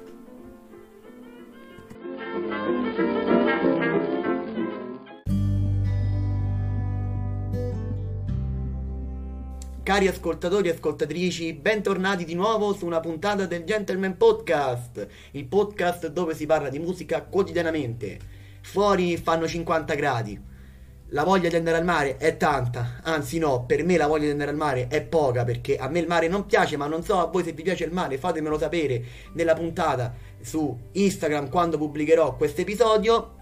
E che dire, oggi voglio parlare di attualità. Siccome a me ogni tanto piace parlare di attualità, di quello che succede nel mondo, ma soprattutto di quello che succede nel nostro paese, cioè l'Italia, ho detto perché non parliamo di attualità, di un argomento che a tutti noi fa star bene come fa star male, perché c'è chi ama le discoteche, c'è chi odia le discoteche, c'è chi le disgusta, c'è chi le rispetta e c'è chi non le rispetta. E infatti oggi andiamo a parlare delle discoteche di capire se le discoteche riapriranno, non riapriranno, che cosa dobbiamo fare e che cosa dobbiamo aspettarci da questo nuovo decreto. Io sono andato a spulciare qualche, qualche, notizia su internet e non c'è scritto tanto riguardo le discoteche in Italia, eh, poi non so nel resto del mondo. Io oh, sono andato ad orientarmi sulle discoteche italiane di che futuro avranno queste discoteche con il Covid-19 che l'anno scorso sono state riaperte per l'estate scorsa, tutti sono andati, poi tutti si sono contagiati, poi sappiamo com'è stata la storia ottobre, novembre, dicembre che sono stati dei mesi per il nostro paese veramente veramente brutti, ma non sto qui a ripetervi quello che succede perché eh, la storia sappiamo com'è andata, ok? Ma io ho trovato questo questo articolo che è scritto un giorno fa ehm, da SkyTG24, saluto tutti gli amici di SkyTG24, Covid dalle discoteche alle scuole, gli esclusi dal decreto e i nodi ancora da, sci- da sciogliere, scusatemi. Qui c'è ancora da parlare perché adesso che si dovrà usare questo Green Pass, sarà messo anche nelle scuole, anche nelle discoteche se prima o poi apriranno? Boh, staremo a vedere. Questi sono dei fatti di cronaca che. Quindi ripeto il titolo per chi non l'avesse capito: Covid dalle discoteche alle scuole, gli esclusi dal decreto e i nodi ancora da sciogliere. Ripeto, questo articolo è stato scritto dai carissimi amici di SkyDG24 che salutiamo ed è stato scritto ieri questo articolo. Il nuovo provvedimento ha ufficializzato l'obbligo del Green Pass per l'ingresso di numerose attività e luoghi, ma restano fuori diversi settori. Per alcuni come trasporti, la scuola e i posti di lavori è atteso un confronto a breve. Restano chiuse le discoteche, proteste dei gestori. In arrivo anche circolari per chiarire le posizioni di chi non può vaccinarsi, per motivi di salute e per gli italiani che si sono vaccinati all'estero. Ecco, questa è una cosa che io non non ho mai capito. Però andiamoci a leggerci anche questo decreto sul Green Pass che, che leggere qualche regola non ci fa mai male. Il nuovo decreto Covid ha introdotto l'obbligo del Green Pass per accedere a numerosissime attività e a luoghi a partire dal 6 agosto, quindi ricordiamoci questa data, il Green Pass non è accessibile da oggi, da ieri o da domani, ma dal 6 agosto del 2021, quindi tra pochi, praticamente tra pochi giorni, quindi scarichiamoci questo benedetto Green Pass, se lo chiedono scarichiamocelo e dobbiamo averlo. Ma i provvedimenti hanno lasciato una serie di nodi irrisolti e ci sono anche diverse categorie di persone al momento tagliate fuori dal certificato verde. Ecco le situazioni ancora da risolvere. Andiamo a vederci quali sono queste situazioni da risolvere. Il decreto approvato dal CDM si è concentrato sui posti e le attività per cui è necessario avere il Green Pass. Alcuni settori sono stati invece tralasciati, con l'intenzione di discuterne a breve nell'esecutivo, con il parere degli esperti a fare da guida. In particolare i temi di trasporti a lunga percorrenza e locali, scuola e luoghi di lavoro dovrebbero finire sui tavoli istituzionali la settimana prossima. Quindi, però, cioè, anche i luoghi di lavoro sono molto importanti, i locali, la scuola, cioè, questi sono argomenti che non possono essere lasciati in secondo piano, questi vanno fatti per primo, almeno per come la penso io. Poi, se voi la pensate in modo diverso, oh, affari vostri. I tre settori saranno cruciali in vista del mese di settembre con il ritorno delle ferie, la riapertura delle scuole e il rientro nei posti di lavoro. Cioè, come se adesso non si lavora, eh? Cioè, come se c'è gente che le ferie purtroppo nemmeno se le fa. E voi state pensando, ah, par- parliamone dopo, va bene, dai ragazzi, parliamone dopo. Lo stesso Draghi in conferenza stampa rispondendo a una domanda sul Green Pass per accedere nei luoghi di lavoro come proposto da Confindustria ha detto è una questione complessa e da discutere con i sindacati. Se lo dice Draghi, ci dobbiamo fidare? Ci fideremo, dai.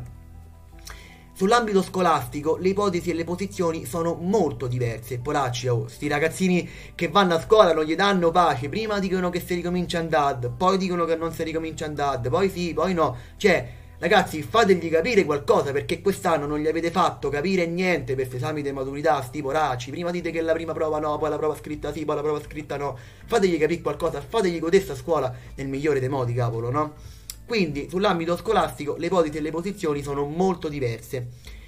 Il sottosegretario alla salute Pierpaolo Sileri ha spiegato che i contagi non avvengono a scuola, ma sui mezzi pubblici. È difficile ricominciare in presenza a settembre. Sarà un processo graduale. Il Green Pass per docenti non credo che si farà. Per ora andiamo avanti con la vaccinazione. Ma io penso che la vaccinazione sia importante per la svolta, per, per non far troppo... Um, ritornare il covid, il coronavirus, poi se c'è tanta gente che non si vaccina, però io non capisco, no? Perché alla gente che non si vaccina, però, vabbè, non, non, non voglio entrare in questi discorsi perché magari c'è gente che non si vuole vaccinare, io, ehm, secondo me, mh, dovrebbe essere una cosa d'obbligo il vaccino, però purtroppo non si può fare e pazienza ragazzi, però vacciniamoci tutti, lo ridiciamo per l'ennesima volta. L'NAP che non so, una sigla ANP, l'Associazione Nazionale Presidi, eccoci, ok, invece sostiene che bisogna andare oltre le ipotesi sul Green Pass a scuola. Per riaprire gli istituti in presenza in totale sicurezza serve l'obbligo del vaccino per il personale scolastico. Oh, e il personale scolastico si sarà vaccinato? Ma anche lì ci saranno casi di persone e di personale scolastici che non si vorrà vaccinare? Secondo me sì, ma andiamo avanti. In questo modo non bisognerebbe applicare il distanziamento che necessita invece della disponibilità di spazi.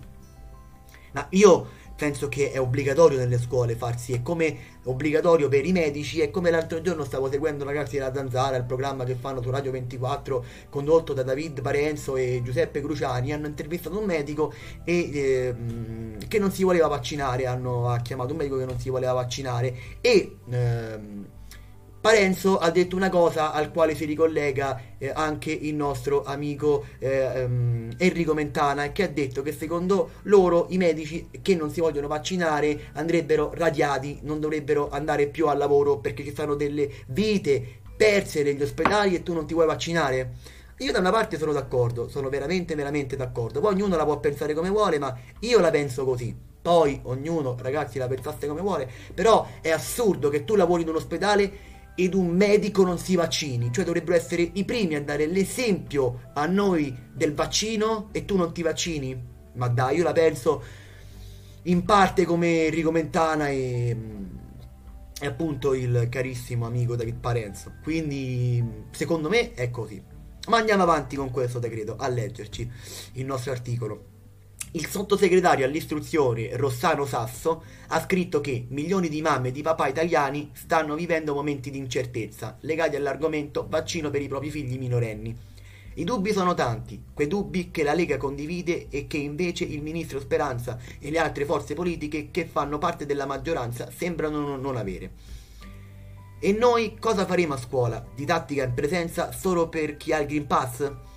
Da padre e da insegnante, ancora prima che da sottosegretario, definisco orrenda un'ipotesi del genere. Ecco, qua ha nominato la Lega, ma la Lega, ragazzi, ma che fa la Lega? Ma che fa? Allora, io sono, cioè, non lo so, non, lo so, io non, non, so nemmeno che dire sul ministro Speranza, ognuno dicono le, le cose diverse, continuiamo ad andare avanti, c'è poco da dire, leggiamoci questo Green Pass e ce lo togliamo dalle scatole.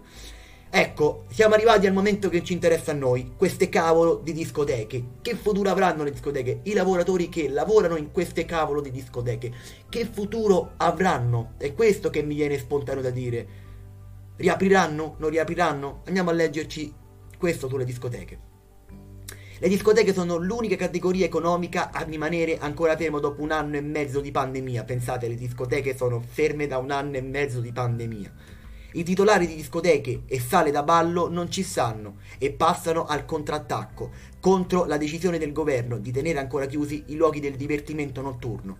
Lo fanno chiedendo un incontro urgente al Presidente del Consiglio Mario Draghi, ma anche ventilando l'ipotesi di ricorsi al TAR o al Consiglio di Stato verso l'ultimo decreto. Ecco, io mh, qui sono d'accordo con i lavoratori perché, cioè, dai, lo so che le discoteche si balla insieme, si balla in gruppo, si balla in coppia, come, come, come volete anche nelle sale di ballo. Però, ragazzi, fateli riaprire con il Green Pass, fateli riaprire, almeno li fate lavorare sti poracci che se stanno a morire di fame, fateli riaprire. Eh, ok, mettiamo la regola, almeno per come la penso io sempre, poi io non sono nessuno per decidere, io de- do le mie ipotesi e quello che penso. Facciamoli riaprire, se balla lontani, eh, da distanza di 2-3 metri Ok, invece di mettere 400 persone, ne mettiamo 50, ne mettiamo 60, 70 a distanza, cavolo, facciamoli riaprire.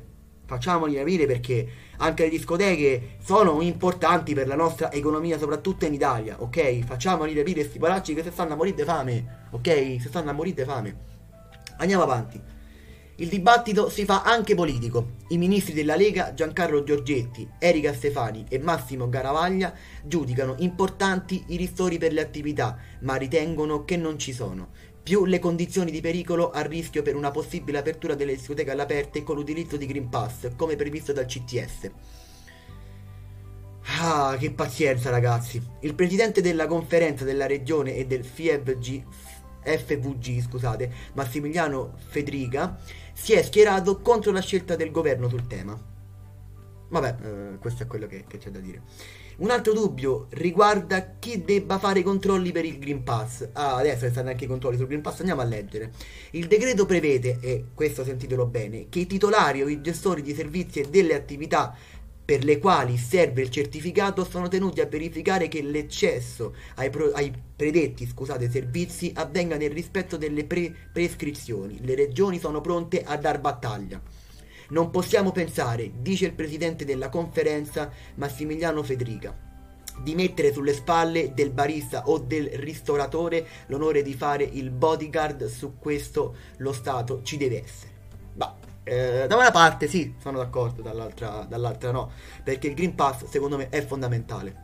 Perché se non te vaccini non entri, ma scusa me, ma cioè, mm, io sono d'accordo, io, so, io la penso così. I gestori di bar e ristoranti fanno sentire la loro voce, preoccupati dal possibile caos organizzativo, non ci stanno ad essere scambiati per controlli. Non siamo bodyguard, le associazioni di categoria propongono di semplificare le procedure,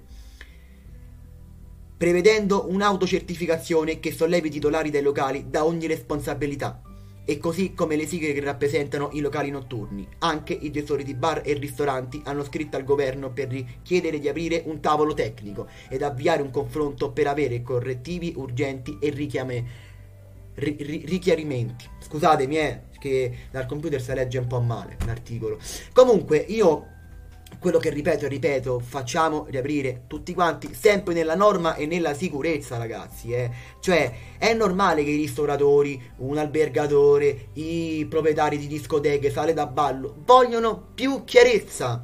Ed è giusto questo, perché io che sono lavoratore, oppure eh, sono gestore di un bar o di un ristorante, voglio avere chiarezza su quale sarà il mio futuro e su quale non sarà il mio futuro. No, e cavolo, abbiamo un po' di chiarezza. Caro governo, dacci un po' più di chiarezza. Ma daccela bene questa chiarezza però, eh. Ok? Perché se no qua, cioè, poracci questi, ma, ma, ma come possono campare, ca? Eh dai, su.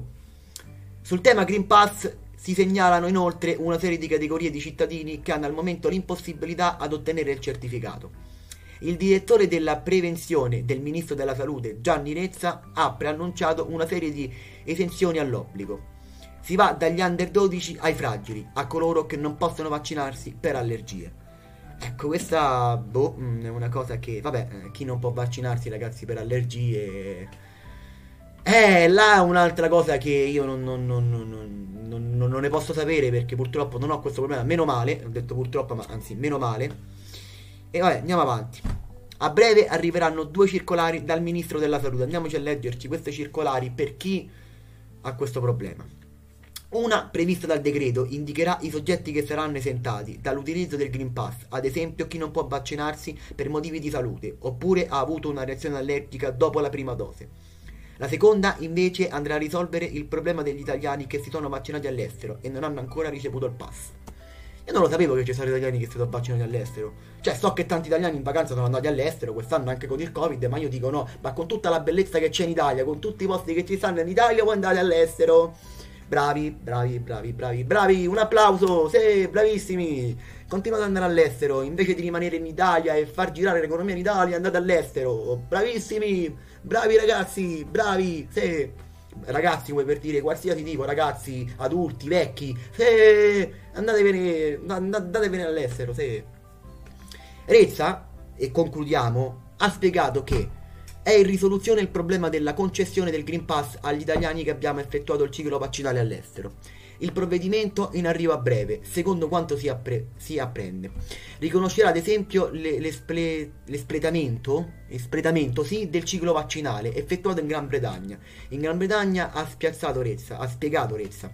Viene effettuato il ciclo vaccinale con due vaccini che sono riconosciuti da EMA, ovvero Pfizer e AstraZeneca, e non c'è motivo per cui perduri questa situazione.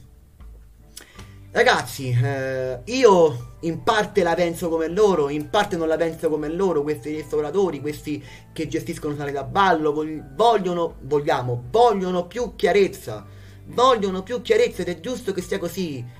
Governo, vi hanno scritto, c'è scritto anche nel decreto che chi ha sale da ballo, chi ha ristoranti, dategli una certezza, dategli una chiarezza. Anche loro vogliono riprendersi in mano la loro vita, il loro lavoro ed è giusto che sia così ok? Poi per il Green Pass eh, io sono d'accordo ragazzi, sono d'accordo ed è giusto così, è giusto così. Se non ti vaccini per me non entri, perché vaccinato hai il Green Pass, entri e vai al ristorante o alla sala da ballo, ma perché? Ma perché? Il Green Pass per me è utile, pensatela come vi pare, fate quello che volete, strappatevi i capelli se non la pensate come me. Comunque non era un motivo di discussione, era solamente per confrontarci e per leggerci questo decreto. Abbiamo visto le discoteche, abbiamo questo, come ho detto all'inizio, voleva essere più un episodio sulla discoteca. Qual è il futuro delle discoteche in Italia? Ma invece abbiamo letto il decreto eh, del Green Pass che è stato fatto eh, pochi giorni fa è stato messo in atto questo decreto. Ragazzi, voi cosa ne pensate? Siete a favore? Siete contrari al Green Pass? Grazie mille per avermi ascoltato, per aver seguito ed aver letto questo decreto insieme a me. Spero eh, al più presto di tornare con un'altra puntata, sempre con 50 gradi di fuoco. Ricordiamoci che sto registrando con 50 gradi perché oggi da me si schiatta di caldo qui a Roma, veramente fa 50 gradi anche all'ombra. Spero di, di essere di avervi fatto passare questi, questi, quasi 20 minuti in compagnia. Grazie come sempre per il sostegno, ragazzi e ragazzi, cari ascoltatori e ascoltatrici. Grazie come sempre per tutto. Spero di, di tornare molto presto. Ciao ciao a tutti.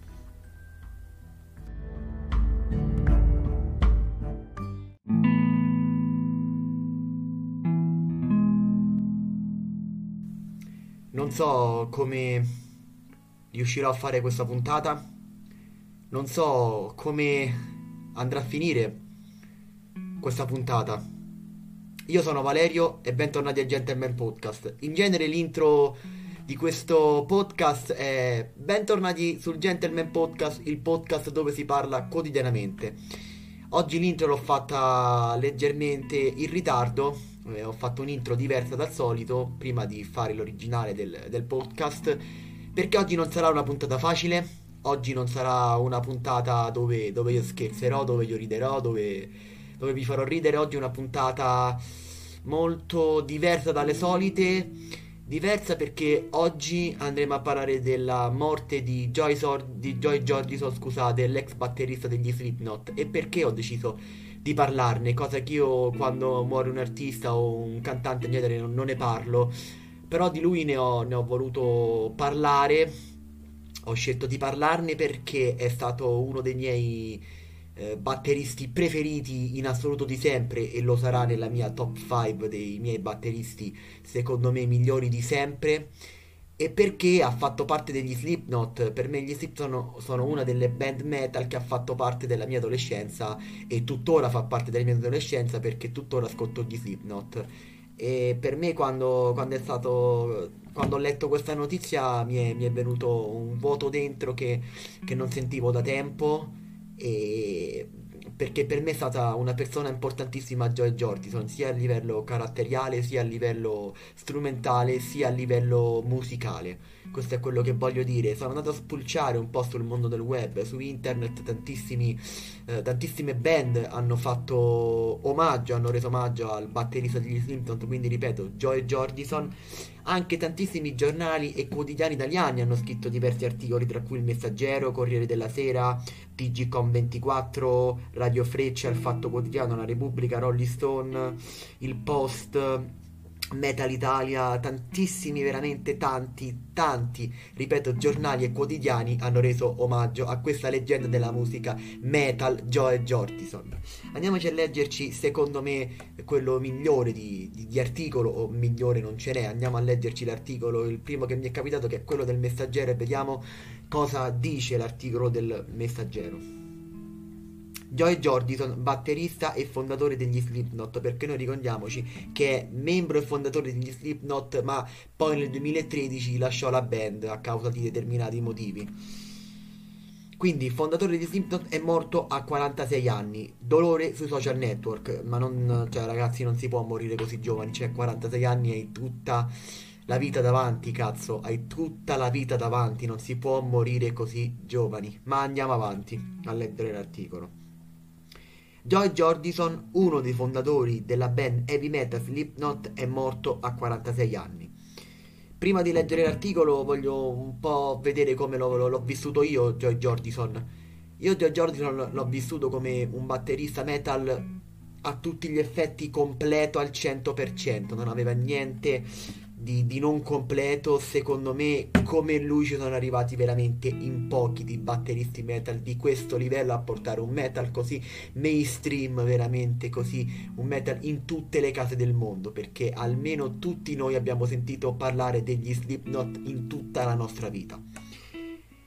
Uh, se vogliamo parlare un po' del modo di suonare di, uh, del, del, grandissimo Joe Jordison, per chi non fosse batterista o per chi non, non, non è un musicista, eh, Joy Jordison, uh, ne, facciamo questa premessa. Nel metal, soprattutto nel metal estremo o nel metal più, più pesante, in genere si usa la doppia cassa e si fanno i blast beat. Eh, la doppia cassa, vabbè, si sa, è quando si usa la doppia cassa invece di fare tun cia, tun cia, fai tu tu tu cia, tu tu tu cia, per farvi un esempio in, in modo molto sbrigativo.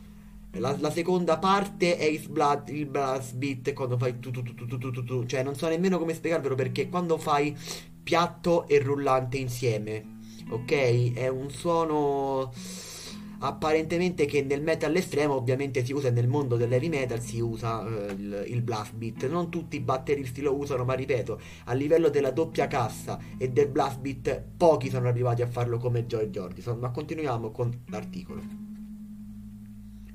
siamo addolorati nel condividere la notizia che Joy Jordison, prolifico batterista, musicista e artista, è morto nel sonno il 26 luglio del 2021. Ha annunciato la sua famiglia in una dichiarazione fornita martedì alla CNN. La morte di Joe ci ha lasciato con un sentimento di dolore indescrivibile, penso come per la maggior parte dei fan e penso come per tutte le altre band metal più famose al mondo. Morte di Joy Jordison, il cordoglio della band. La leggendaria band Metallica, che ovviamente non ha bisogno di presentazioni, ha reso omaggio a Jordison nella loro pagina Facebook ufficiale con una, fo- con una sua foto sul palco e la didascalia Rip Brother, che sarebbe, vogliamo dirlo in italiano, Rip Fratello. È stato batterista degli Slipknot che ha contribuito a crescere nel 1995 la band mascherata irruppe sulla scena musicale con un album omonimo nel 1999 e secondo me ragazzi, cioè Jordison è stato sempre me fenomenale, fenomenale, scusate. Ma in questo album che cita uh, questo articolo, cioè Slipknot, che è l'anonimo album uscito nel 1999 e il prossimo album, io qua secondo me hanno fatto proprio un qualcosa di, di, di eccezionale. Là è il livello di George Jordison, sta veramente a livelli altissimi, eh, veramente impressionante. Hanno avuto molto successo, inclusa la vendita di milioni di dischi in tutto il mondo e la formazione del festival musicale Knotfest nel 2012. Vediamo com'è morto adesso, andiamo a capire com'è morto l'artista. La band heavy metal ha creato spesso polemica riguardo ai testi molto violenti che sono stati pubblicati. Nel 2013, e qui ci ricolleghiamo a quello che ho detto all'inizio, nel 2013 inoltre Jordison aveva annunciato che si sarebbe separato dalla band. Tre anni dopo il musicista ha rilevato a Metal Hammer che gli era stata diagnosticata una rara malattia del sistema nervoso e ha detto di essere rimasto ferito dopo che la band lo ha licenziato via mail. La famiglia avrà un servizio funebre privato. Questo è quello che si può dire, andiamoci a leggerci brevemente qualche altro articolo perché è questo che faremo quest'oggi, niente di più, niente di meno. Uh, io, gli Slipknot per me sono stati una band molto fondamentale perché per chi ascolta metal, per chi all'età dei 12, 13, 14 anni ha iniziato ad ascoltare metal, ha, cioè tutti noi abbiamo avuto, noi metallari, noi rockettari, tutti noi abbiamo avuto quella fase Slipknot, è impossibile che, che, che uno non abbia avuto la fase Slipknot, per chi ascolta questo genere la fase Slipknot penso che l'abbiamo avuta tutti. Andiamo a vedere qua dal Corriere che dice Joe Jordison, batterista degli Slipknot, è morto a 46 anni. Il batterista Joe Jordison, fondatore della band heavy metal statunitense Slipknot, è morto lunedì 26 luglio, serenamente nel sonno, all'età di 46 anni. L'annuncio della scomparsa è stato dato alla famiglia con un comunicato, senza specificare la causa del decesso. La sua morte ci lascia un vuoto nel cuore e un dolore indescrivibile, scrive la famiglia. Chi gli, chi gli, è stato vicino ne conosceva l'intelligenza acuta, la personalità dolce, il gran cuore, l'amore per la famiglia e la musica. Chiediamo agli amici, ai fan e ai media di rispettare il nostro desiderio di privacy in questo momento difficile.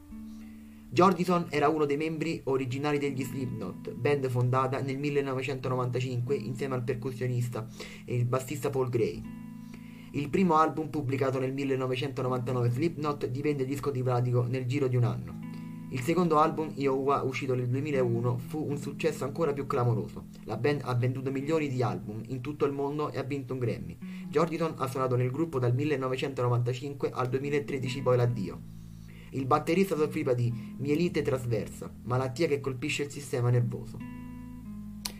E ragazzi non, non, c'è niente, cioè davanti a queste parole non, non, abbiamo niente da dire, andiamoci a leggerci qualche altro articolo, questa volta di TGCOM24, ma comunque gli articoli dicono un po' tutti quanti la stessa cosa perché dopo una morte così non c'è tanto da dire. Andiamoci a vedere questo articolo. È morto Joe Jordison, il batterista degli Slipknot, si è spento nel sonno a 46 anni. E come abbiamo già detto, soffriva di mielite trasversa come conseguenza della sclerosi multipla. Joe Jordison, il batterista fondatore della band Slipknot, è morto all'età di 46 anni. La famiglia ha detto che si è spento pacificamente nel sonno lunedì. Jordison ha fondato la band heavy metal nel 1995 Slipknot. I tre sono diventati famosi grazie ai loro spettacoli dal vivo e teatrali, in cui indossavano maschere hanno conquistato la fama internazionale con il loro album omonimo nel 1999, seguito nel 2001 con Yoga. Gli Slipknot hanno annunciato la rottura con George Jordison nel dicembre del 2013. In seguito ha detto che una condizione neurologica lo ha reso incapace di lavorare. Soffriva di mielite trasversa come conseguenza della sclerosi multipla. Siamo addolorati nel condividere con voi la notizia che Joe Jordison, prolifico batterista, musicista e artista, è morto pacificamente nel sonno il 26 luglio del 2021. La morte di Joe ci ha lasciato il cuore vuoto e indescrivibile dolore. E un indescrivibile dolore, scusate. Chi conosceva Joe riconosceva il suo ingegno, la sua personalità gentile, il cuore gigante e il suo amore per tutto ciò che riguardava la famiglia e la musica. Ha comunicato alla famiglia. La famiglia ha reso noto che i funerali saranno celebrati in forma privata. Questi erano alcuni articoli eh, sulla, sulla, morte di Joe Jordison, ripeto, tantissimi quotidiani italiani e tantissimi tantissimi giornali italiani hanno parlato della morte del, del batterista degli Slipknot. Io mh, così brevemente voglio parlarvi di come sono venuto a conoscenza della band e di come mi sono innamorato del drum kit, se vogliamo dirlo batteristicamente parlando, del drumming di, di Joe Jordison, o meglio del modo di suonare del, dell'artista. Io ne sono venuto a conoscenza degli Slipknot intorno ai, ai 14 anni, no? perché io già ascoltavo band magari più, più leggere, eh, magari tipo, non so, Iron Maiden, Metallica, e poi però un giorno eh, vidi, me lo ricordo come se fosse ieri, eh, vidi eh, una, una, performance, non mi ricordo se era del 2006 o 2007, in un live degli, dei Korn, band new metal che insieme agli Slipknot hanno spopolato negli anni fine anni 90 inizio anni 2000 hanno spopolato e hanno reso il new metal sempre più mainstream in quegli anni eh, per chi non sapesse cos'è il new metal, il new metal è un genere molto simile al rap metal, ci sono molte parti funk, molte parti rappate, comunque è un genere molto di nicchia a quell'epoca andava a fine anni 90 e inizio anni 2000, no?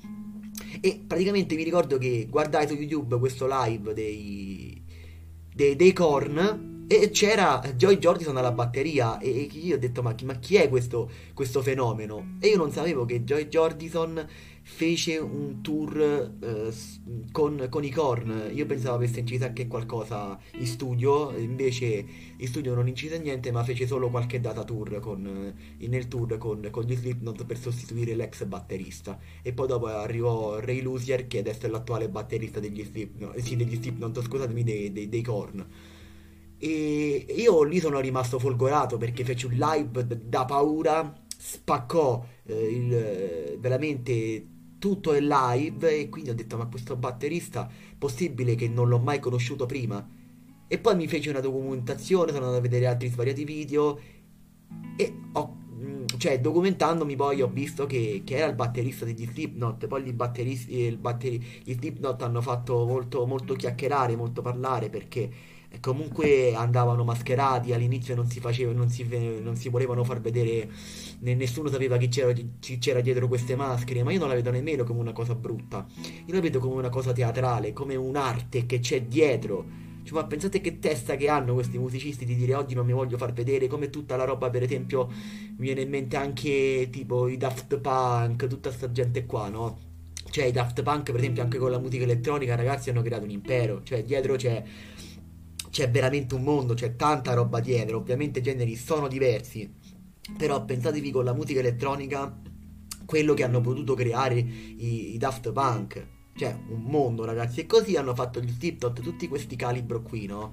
Quindi ripeto Slipknot uh, e tantissimi altri non, non, è che non si, vogliono, non si volevano far vedere perché erano brutti erano, cioè questi non gli fregava niente loro volevano dare spettacolo la gente voleva che i concerti loro si divertisse, era questo il messaggio che chiamavano.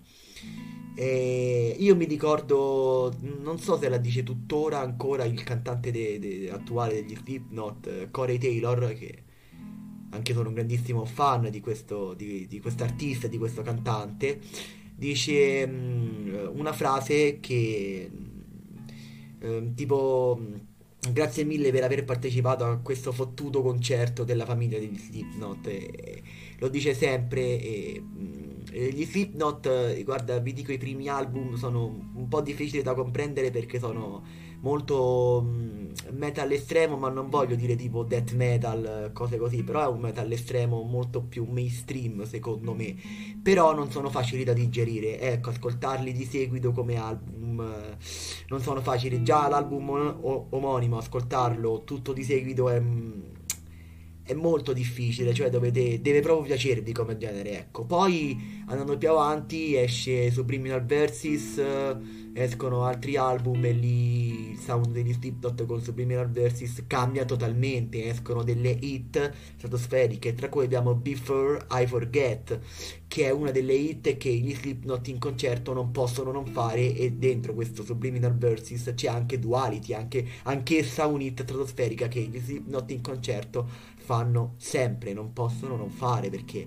i fan quando fanno queste canzoni vanno praticamente fuori di testa perché sono le hit più importanti della band degli Slipknot, ok? Poi dopo hanno fatto, oddio, l'album dopo The Subliminal Versus, aspettate ragazzi che controllo aspettate, aspettate che controllo perché io lo sapete ho un po' di problemi di memoria, no scherzo, non ho nessun problema di memoria, però in questo momento mi sfugge il nome.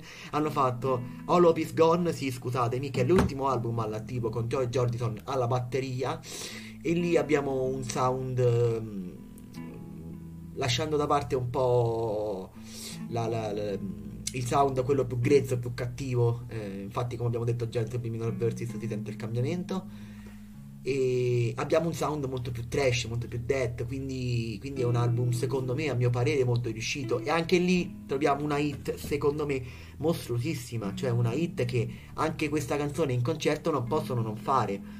Ed è proprio Psychosocial.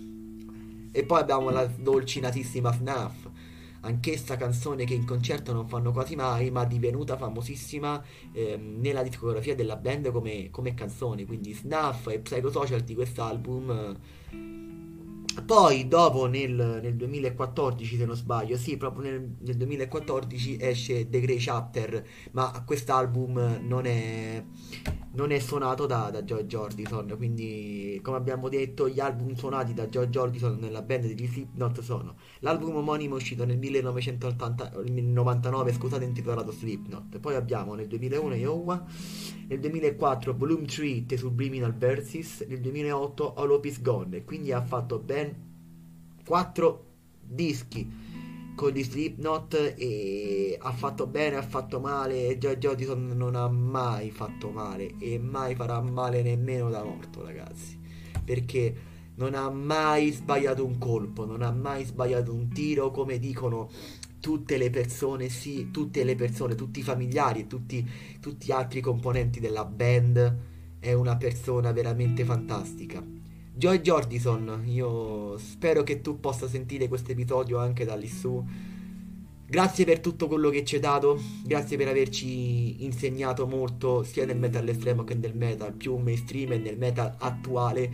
Grazie per aver um, reso la batteria metal uh, veramente a livelli estremi, a livelli veramente importanti. Grazie mille per averci dato tanto amore sia per noi fan che per chi non segue, non segue questo genere di musica, grazie per tutto quello che hai fatto con gli Slipknot, grazie per ciò che ci hai dato ogni giorno.